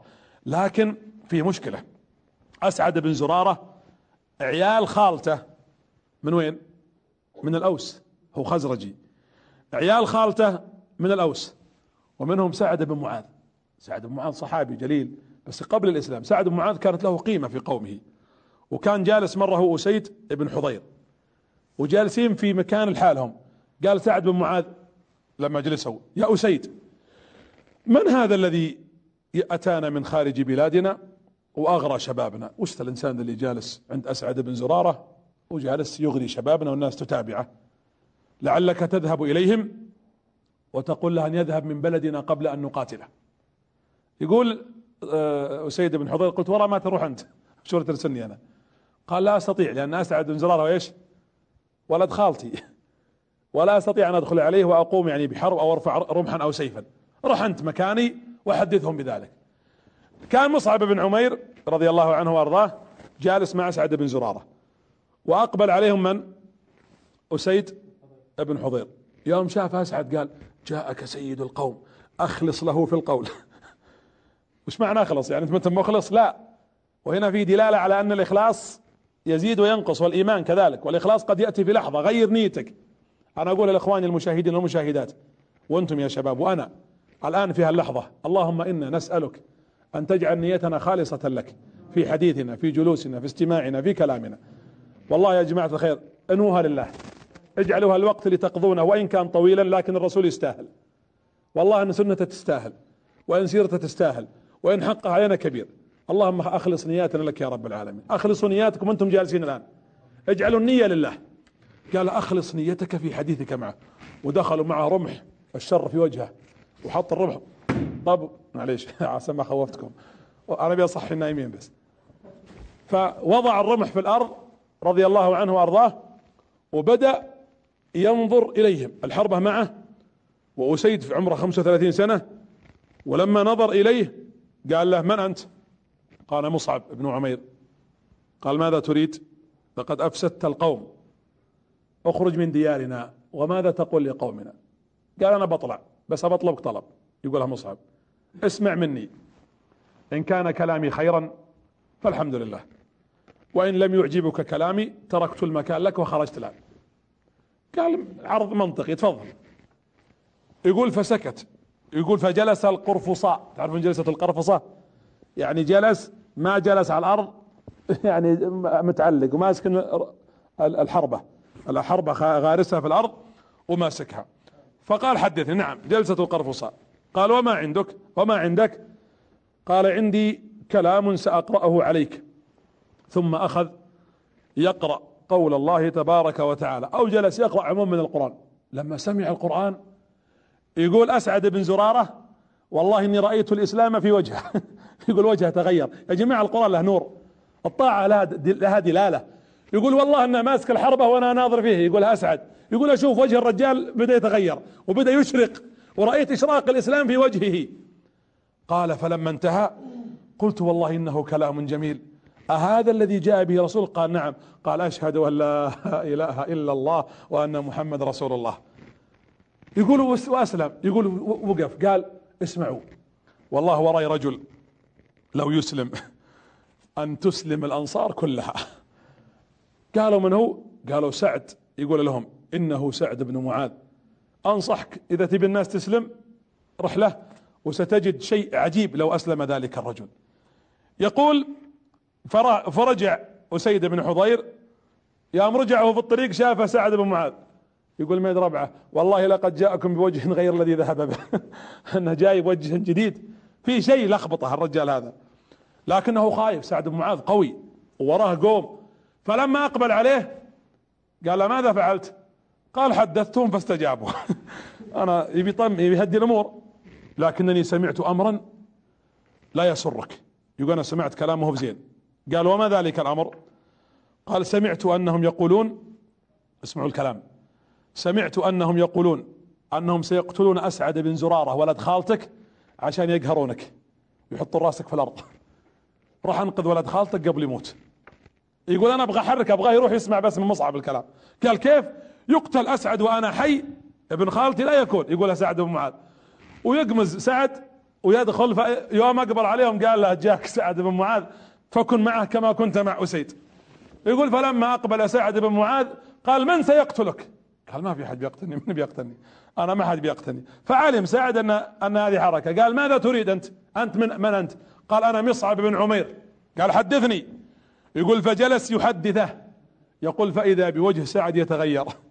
فقال أشهد أن لا إله إلا الله وأن محمدا رسول الله صلى الله عليه وعلى آله وأصحابه وسلم. شوفوا سعد إيش قال. قال ماذا تريدون مني؟ وش تبوني أسوي؟ يا جماعة الإسلام مو بنوم. اللي نايم للآن ما قام صح صح صح صح الإسلام حي. الأمة تتحرك في حرب على الإسلام. فدخل سعد بن معاذ وراح إلى قومه. فلما وقف قال يا أوس ماذا تقولون في سعد بن معاذ؟ وش تقولون فيني؟ قالوا رجل كريم ابن رجل كريم ما عرفناك إلا رجل مقدام وفي. قالوا ماذا تقولون في عقلي؟ قالوا إنك رجل فينا ذو عقل وحكمة. قال والله إن لساني من ألسنتكم حرام. ولساني من ألسنة رجالكم ونسائكم وأولادكم حرام. يعني لا أحد يكلمني ولا أكلم أحد. حتى تؤمنوا بالله ربا وتشهدوا أن محمدا عبد الله ورسوله. يقول وقفت القبيلة فقالت يا سعد والله لا تدلنا إلا على ما ينفعنا. نشهد أن لا إله إلا الله وأن محمد رسول الله. شفتوا الستة هذولي؟ هذولي هم الرجال. مو بالكلام الفاضي. فتسلم القبيلة القبيلة كلها. لأن الإيمان وأنا أنادي كبار القوم. وين شيوخ القبائل؟ وين كبار القوم اللي لهم منصة وفاتحين بيبانهم؟ وين من مكنه الله من قومه من ربعه ومن جماعته ومن ديرته؟ وين الكبار؟ وين الوزراء؟ وين المسؤولين؟ ليكن الإيمان في قلبك ثم بثه إلى الناس. وين النساء؟ وين مديرة المدرسة؟ وين مديرة الجامعة؟ وين أخواتنا اللواتي يجتمعن مع عشرات وعندهم جروبات؟ أين أنتم؟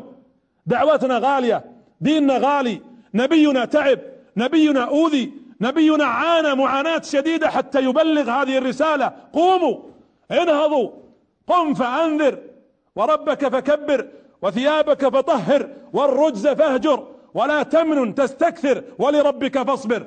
اصبروا على طاعة الله وعلى الدعوة إلى الله جل وعلا على الحق والتوحيد. وعلى العلم والحكمة التي أمرنا بها في كتاب الله وفي سنة النبي صلى الله عليه وآله وسلم.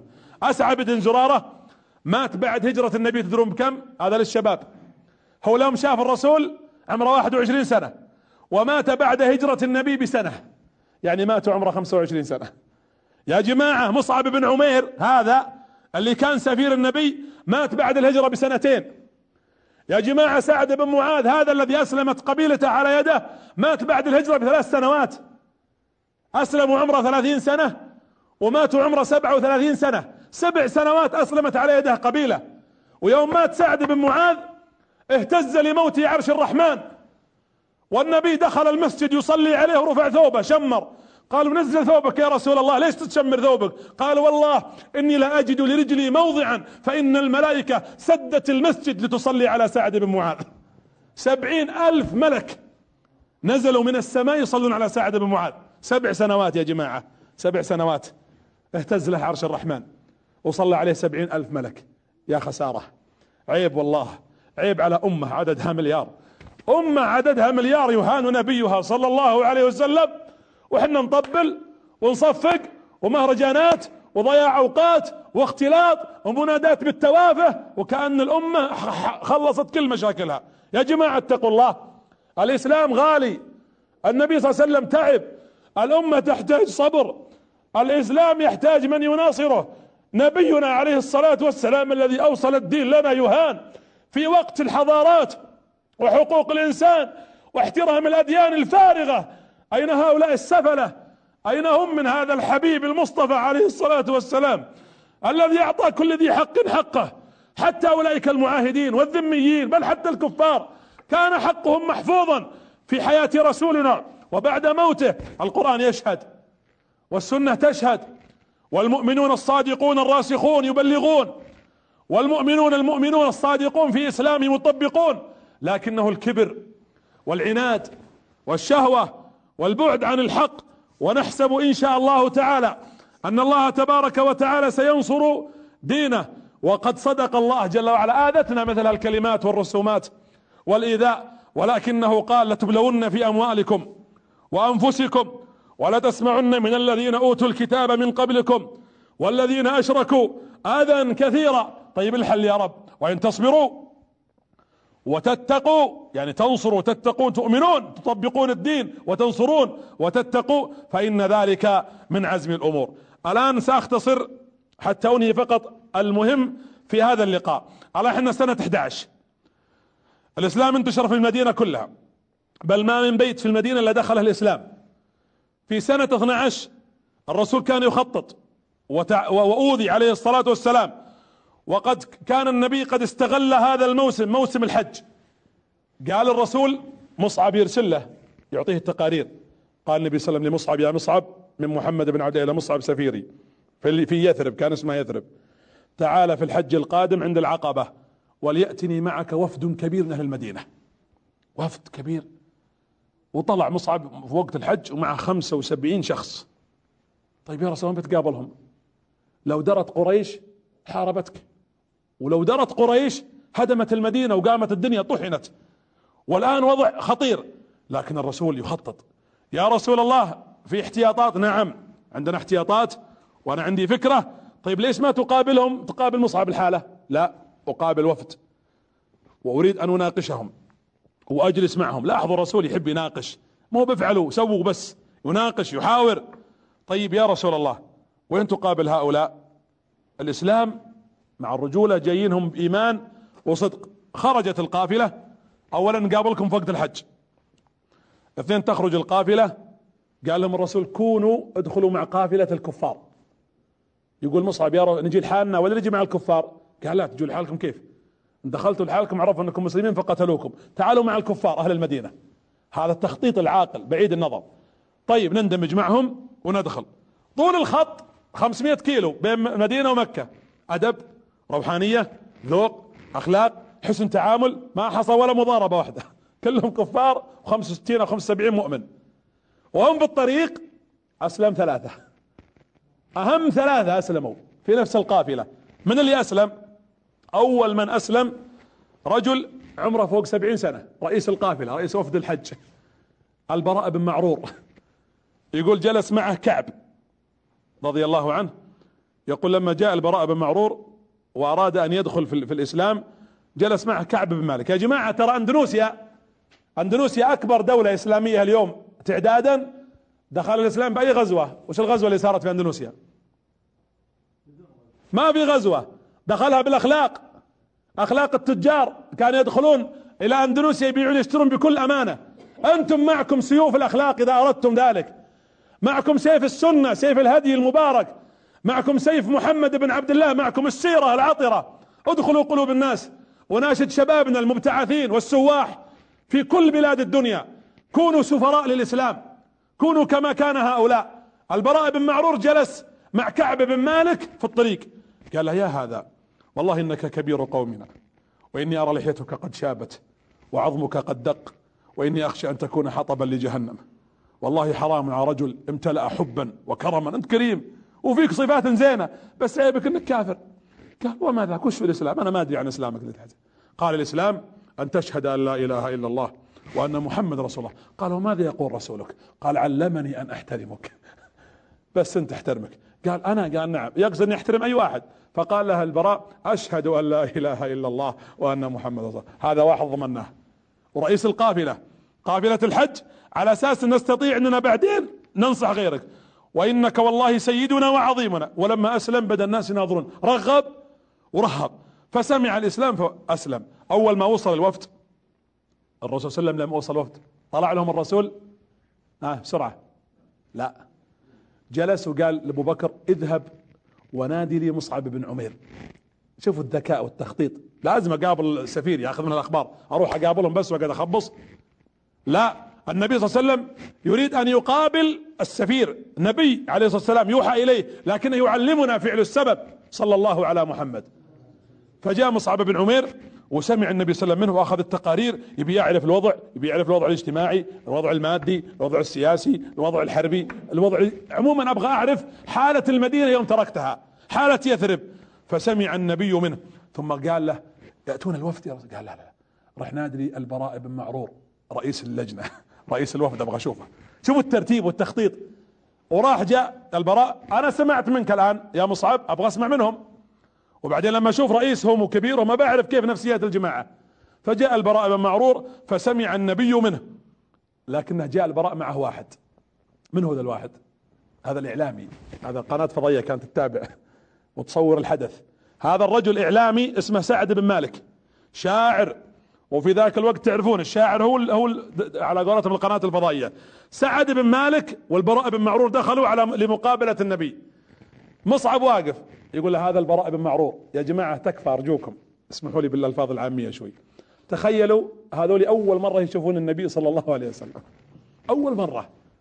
البراء بن معرور سلم على النبي صلى الله عليه وسلم. وهو يسلم عليه الرسول. قال مصعب بن عمير يا رسول الله.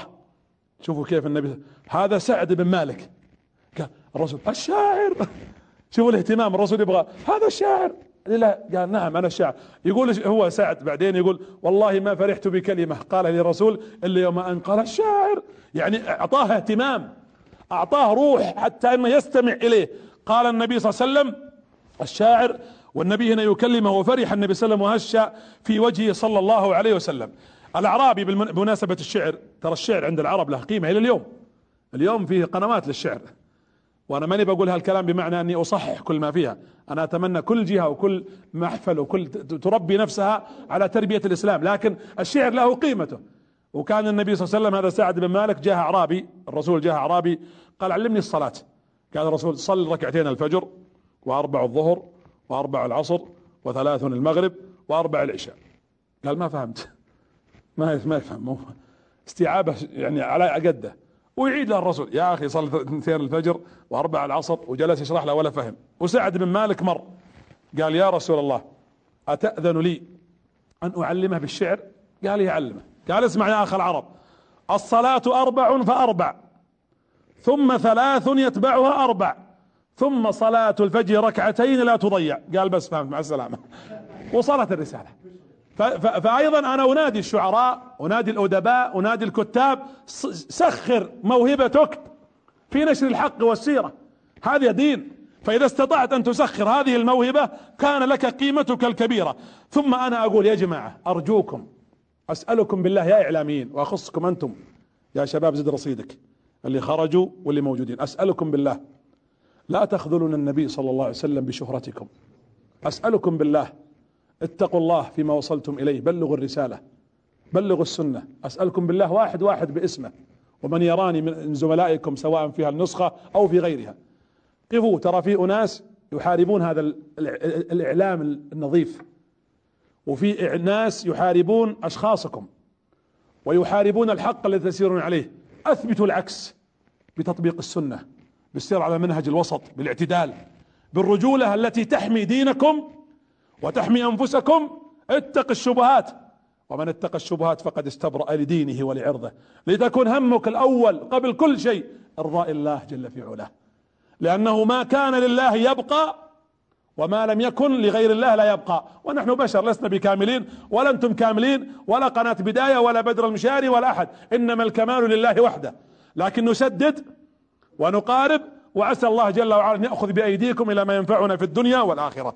ثم النبي عليه الصلاة والسلام شوفوا الآن الرسول الآن قال له الرسول يلا الآن قابلنا البراء وقابلنا هذا الإعلامي ناخذ خمس دقائق معليش وقابلنا هذا الإعلامي أعطونا الوفد دخلوا علينا الوفد.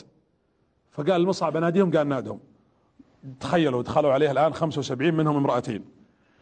ولما دخلوا نسيبة بنت كعب وأسماء بنت عمرو كانت من جملة الوفد. فلما دخلوا قال لهم الرسول شوفوا قبل قال أعطاهم كيف يقابلونه. قال تقابلوني في آخر يوم في منى. اثنين تقابلوني في الليل. عندي شروط. كل واحد منكم يروح ينام الآن تروحون كلكم تنامون معهم مع مخيمكم مع حملتكم في خيمتكم مع أهل يثرب. وتقابلوني عند العقبة الكبرى في آخر الليل. ولا تجون ثلاثة مع بعض. كل اثنين مع بعض أو واحد واحد. هو التخطيط النبوي عليه الصلاة والسلام. وعندي شرط. إذا نمتم في خيامكم اللي يصحى لا يصحي رفيقه يقوم يمشي خليه. اللي نايم تفوت عليه. لا تنشبونه. قم قم ثم يسمعونك الناس يقومون كلهم. أنت قم وتسلل واطلع. وهم يستمعون الآن هم جالسين يتابعون الخطة. هذه خطة محمد. يقول روح علمهم يا البراء. تنامون في خيام اليوم يثرب. ونوموا عندهم. ولا تتكلمون بشيء. وإذا جاء آخر الليل عند العقبه اطلعوا على واحد اثنين فقط. ثلاثة مع بعض لا. وتجوني في هذا المكان. ثم النبي صلى الله عليه وسلم أبو بكر وعمر حضروا اللقاء؟ لا. وينهم؟ كانوا على الجبال يراقبون. رادارات. يراقبون الوضع. الوضع خطير. ويحضر طبعا الاجتماع مع النبي صلى الله عليه وسلم نسيبة بنت كعب وأسماء بنت عمرو وحضر البراء بن معرور وسعد بن زرارة ومصعب بن عمير. فأقبلوا. جاءوا إلى النبي صلى الله عليه وسلم الرسول جاهم. الحين هم جالسين ينتظرون. شوفوا وصلوا قبل الرسول. شوفوا الذكاء أيضا. الرسول حتى في موضوع الأمن لابد يخطط. جالسين ينتظرون فإذا بالرسول معها واحد من اللي جاء مع الرسول؟ العباس عم النبي صلى الله عليه وسلم. هو ما أسلم. آه. طيب إيش يبي الرسول؟ إيش بيوصل لنا تو تطلع صورة العباس في هذا الوقت. نعم. العباس حل محل أبو طالب. كأنه يقول أنا أحميك. أنا أمثل العائلة والقبيلة. والرسول كان يقول اسمعوا أنتم جايين من المدينة على عيني وراسي. وأبغى حمايتكم صح. لكن لا تصوروا أني ضعيف. أنا معي عائلتي وقبيلتي ترى ما زالوا يحموني. وهذا العباس يمثلهم. إن حميتوني كثر الله خيركم بلغنا الرسالة. ما حميتوني أنا الآن موجود والله معي قبل كل شيء ثم قبيلتي موجودة. وهذا العباس هو رمزهم وكبيرهم. آه فهمنا. يعني أنت ما أنت ضعيف ولا أنت بجاي الآن تستجدينا.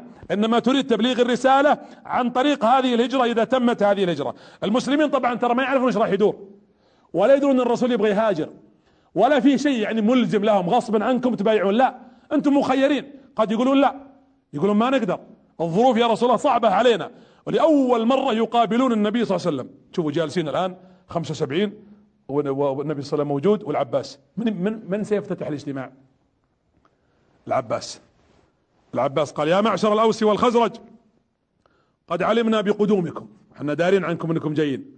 وأنا عارف عن مجيئكم. واعلموا أن بني هاشم تحمي محمد إلى اليوم.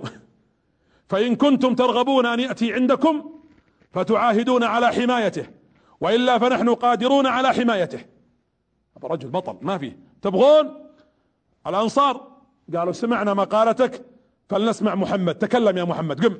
ثم مقدمة ثم الرسول صلى الله عليه وسلم. قم يا محمد واطلب لربك ولنفسك. يا رسول الله آمر تدلل يا رسول الله محمد ثم قام النبي واثنى على الله وحمده وقرأ القرآن ورغبهم بالإيمان. ثم بدأ النبي الرسول بدأ بالعاطفة. في ناس طريق قلبها العاطفة. وفي ناس طريق قلبها عقله. الرسول جاب الثنتين. خاطبهم ابتداء بالعاطفة على أساس يستمعون منه. ثم قال النبي صلى الله عليه وسلم يا معشر الأوس والخزرج تبايعونني على خمسة أمور. الرسول واضح ولا عنده ضياع وقت. تبايعوني على خمسة أمور. الأنصار جالسين الآن ما عندهم شيء ملزمهم. ماذا تريد يا رسول الله؟ اولا تبايعونني على السمع والطاعة في المنشط والمكره. يعني كأنه يقول ترى أنا بصير قائدكم. هذا المعنى. أنا المسؤول عنكم. اثنين تبايعونني على الإنفاق في العسر واليسر. ما عندي فلوس. وفي دولة راح ننشئها وتحتاج إنفاق. تدفعون ولا لا؟ ثلاثة تبايعونني على الأمر بالمعروف والنهي عن المنكر. تصلحون. ما بالدعوة تتفرجون. إصلاح في الأرض. أربعة لا تأخذكم في الله لومة لائم جرأة في الحق بس بدون ظلم. خمسة تمنعونني عندما آتي إليكم أنا وصحابتي كما تمنعون نساءكم وأولادكم. قادرين على هالكلام؟ حنا مستعدين. حفاظ على أهل بيتكم تحافظون عليه كما تحافظون عليهم. وضوح شجاعة على القائد تدفعون لي فلوس تكونوا معي إيجابيين تصلحون في الأرض تحموني أنا وأصحابي كما تحمون رجالكم ونساءكم. هم في الاجتماع جالسين. طبعا تخيلهم جالسين. يعني أي لحظة ممكن يطب عليهم واحد من قريش. وممكن يكتشفونهم. وأبو بكر وعمر على الجبال. العباس يطلع راسه يشوف أبو بكر ذا الشر ولا لا. ومن هناك يطلع راسه مصعب عمر أشر ولا ما في أحد؟ الدعوة هاجدة والليل ماشية الأوضاع. والنبي صلى الله عليه وسلم واقف ينتظر ماذا يقولون؟ فإذا بالنبي صلى الله عليه وسلم ها توافقون يا جماعة لو قال لكم الرسول الشروط لحظة لا تردون علي.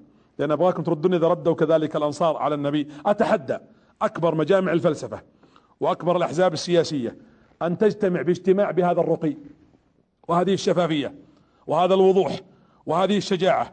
فنظر النبي صلى الله عليه وسلم إليهم. قالوا له طيب وماذا لنا؟ وش تعطينا طيب؟ ان لو حطينا الخمس شروط. قام الرسول قال لكم الجنة. بس. تبون الجنة؟ نفذوا الشيء ما قال الرسول طيب ليش ما قال لهم ما وعدهم فلوس؟ مع إن الفلوس جت بعد الفتح ليش الرسول صلى الله عليه وسلم ما وعدهم كذلك مثلا بالفتوحات؟ مع إنها جاءت الفتوحات. ليش ما وعدهم بقيادة الأرض؟ مع إنهم قادوا الأرض. لا. أنا ما أبغى أطمعكم بالدنيا. ولا توقعون عقد بيني وبينكم على أساس دنيا رعاع ما لها قيمة. تريدون الجنة؟ يا مرحبا ومسهلا. ما تبغونها؟ مع السلامة. بالمناسبة ترى الأنصار إلى اليوم لم يتقلدوا أي منصب سياسي. وهذا هو اتفاقهم مع النبي في ذلك الوقت. حتى بعد وفاة النبي صلى الله عليه وسلم. الجيوش من قادها؟ خالد أبو عبيدة سعد كلهم من وين؟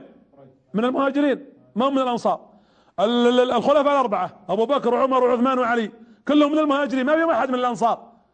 لانهم لأن الإسلام أرادهم كذلك كأن الدولة الاموية الدولة العباسية الدولة العثمانية ولا واحد من سلالة الأنصار حكم.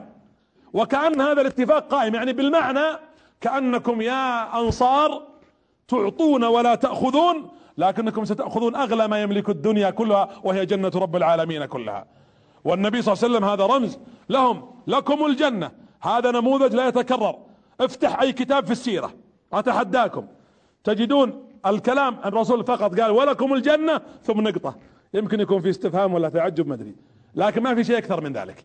لأن هذا الموجود. حتى لما جت الفلوس يوم حنين جلس الرسول يوزع على قريش. خذ يا أبو سفيان مئة ناقة. خذ يا حكيم بن حزام مئة ناقة. خذوا يا قريش مئة ناقة. والانصار يتفرجون ما أعطاهم الرسول شيء. كيف تعطي قريش؟ فقالت قريش أو قالت الأنصار آه لقد وجد النبي أهله. نسانا رجعوا ربعه وجماعته وقبيلته وتركنا. لا فقام سعد بن معا... بن عبادة أنصاري فذهب للنبي. هذا الكلام بعد ال... بعد الهجرة بعد ثمان سنوات. قال يا رسول الله إن أهل هذا الحي من الأنصار يقولون إنك وجدت أهلك. قال أنت ماذا تقول؟ اتركهم هم. قال أنا واحد من قومي أقول بقولهم يا رسول الله. أنا أقول مثلهم أنا ماني بترك قومي. ثم قال لهم سلم اجمع لي الأنصار. جمعهم لي. فاجتمعوا الأنصار. فوقف النبي صلى الله عليه وسلم. قال يا معشر الأنصار أذكركم يوم العقبة. أذكركم يوم العقبة. أذكركم يوم العقبة. لقد بايعتموني على الجنة. أوجدتم في أنفسكم من لعاعة الدنيا؟ ألفت بين قلوب القوم بهذا المال. وأما أنتم سبقتموهم بالإيمان. أفلا ترضون يا معاشر الأنصار أن يذهب الناس ويعود الناس بالشاة والبعير والجمل وتعودون أنتم برسول الله صلى الله عليه وسلم؟ أنتم ترجعون بي أنا وتأخذون الحق؟ اتركوا الدنيا لهم. أما أنتم ترجعون برسول الله صلى الله عليه وسلم فأنتم لكم الجنة. ثم قاموا قالوا بايعناك بايعناك ولنا الجنة يا رسول الله. ما نبغى الدنيا. هؤلاء الصادقون ارجع. ولو انت مكان الانصار اسألكم بالله ماذا ستقولون. قاموسنا اليوم لو اردنا ان نعيد ونقرأ لوجدنا الشيء الغالي. الجنة غالية. امتار الجنة من مثل امتار الأرض. الموضع في الجنة النبي يقول لموضع صوت احدكم في الجنة خير له من الدنيا وما عليها. واحمدوا ربكم يا أمة محمد صلى الله عليه وسلم. اسمعوا حديث الرسول. ما تزينت الجنة لأمة ما كما تزينت لأمة محمد صلى الله عليه وسلم. والله هنيئا لكم. تتزين لكم الجنة كل يوم. يقوم البراء بن معرور. أبختم بالقصة هذه. البراء بن معرور وقام يا رسول الله. قال له يا أبو رسول الله امدد يدك نبايعك. والذي بعثك بالحق لنحمينك كما نحمي أولادنا ونساءنا. فامدد يدك نبايعك. أهل حرب وأهل قوة ثم كابرا ورثنا الحرب كابرا عن كابر ونحن عندنا كذلك القوة. في واحد قاعد جالس ما تكلم. بناظر البراء يقول له امدد يدك يا رسول الله. امدد يدك. اللي جالس هذا أسعد ابن زرارة. يشوفهم تسخنوا تحركوا. وشاف إن الرسول صلى الله عليه وسلم عرض عليهم ما يريد قام رجل اسمه الآن أبو الهيثم ابن تيهان. هذا جديد أول مرة يشوف الرسول. قال يا رسول الله إن بيننا وبين اليهود عقود في اتفاقيات قديمة وقدومك يعني نقطعها. فهل إذا أظهرك الله وانتصرت تعود إلى قومك وتتركنا ونكون قد قطعنا حبائلنا مع اليهود؟ هذا ذكي. قال النبي صلى الله عليه وسلم شوفوا بعد عشر يناظر عشر سنوات هو بعيد.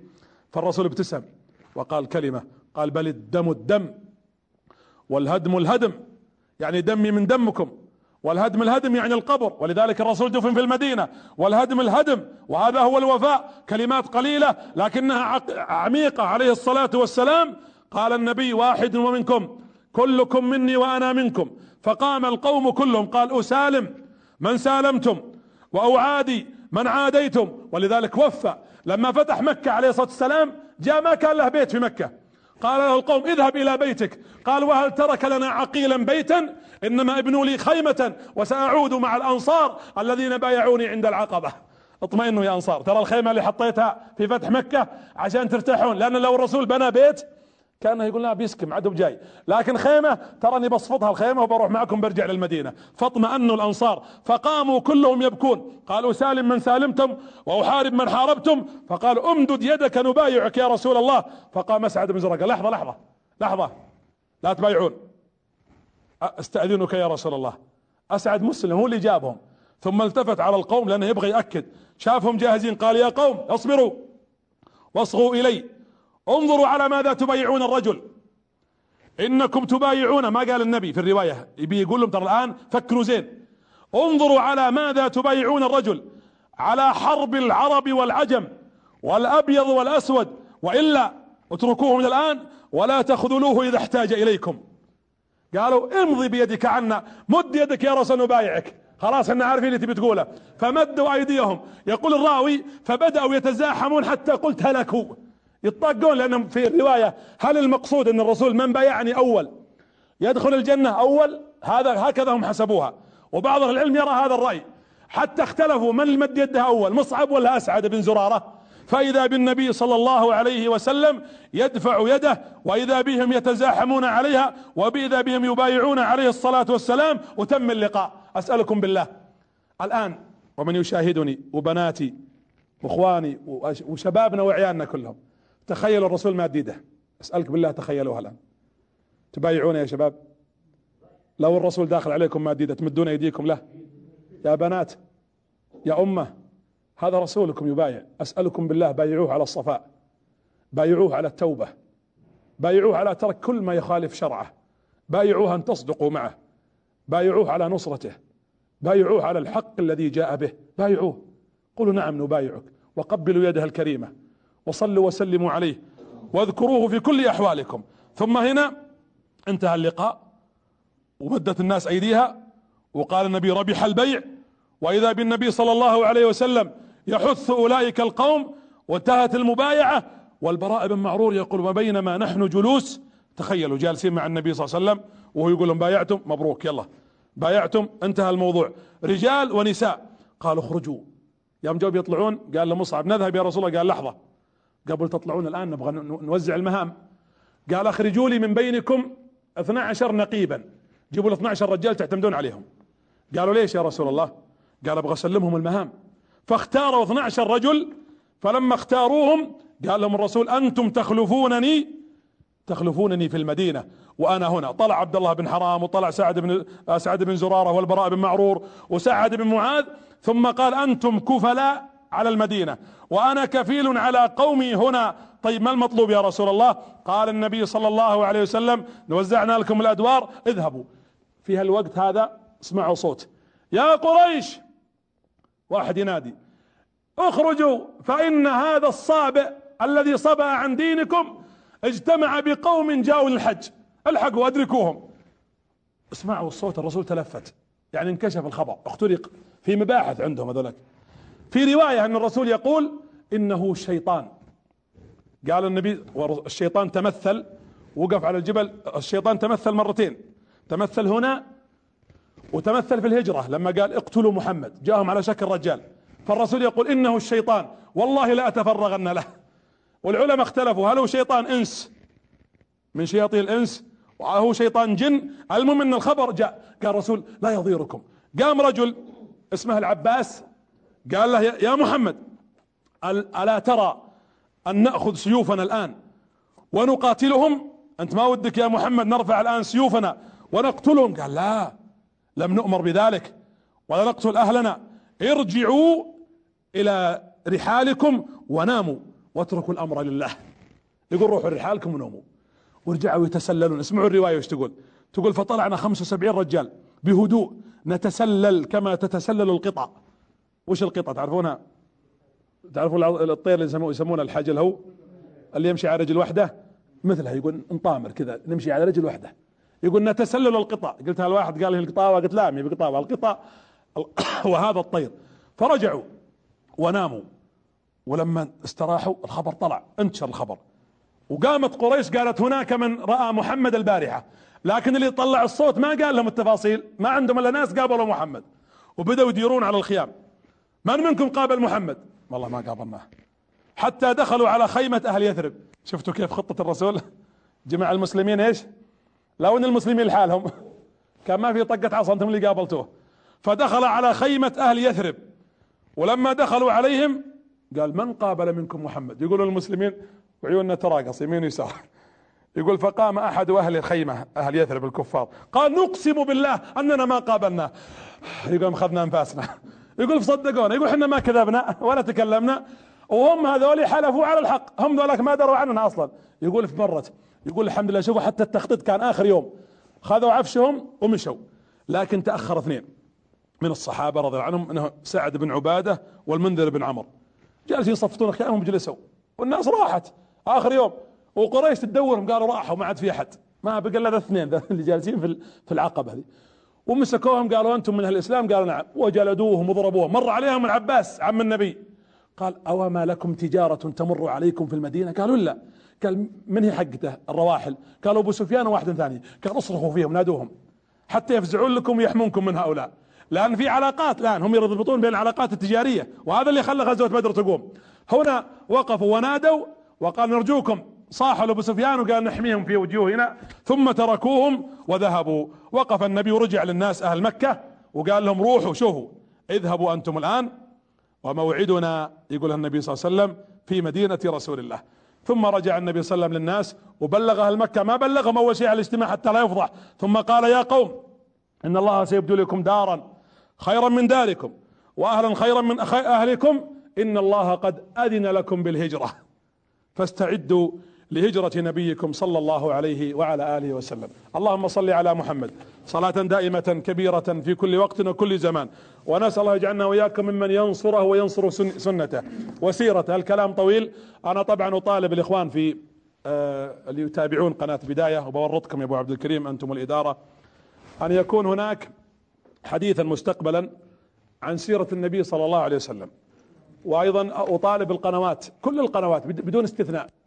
أن تخصص قناة مستقلة محافظة تبث هذه السيرة وتنشر هذه السنة.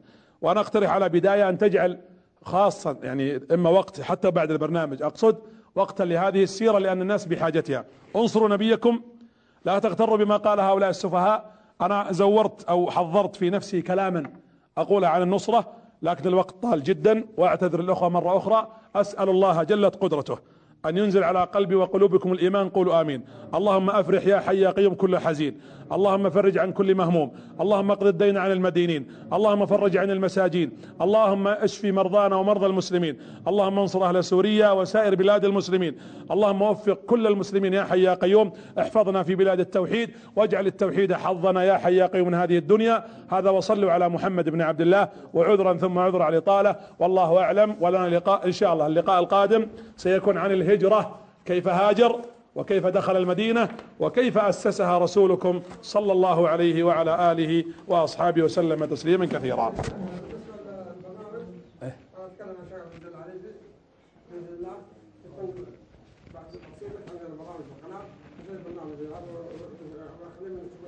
بيض الله وجهك. بيض الله وجهكم. كثر الله خير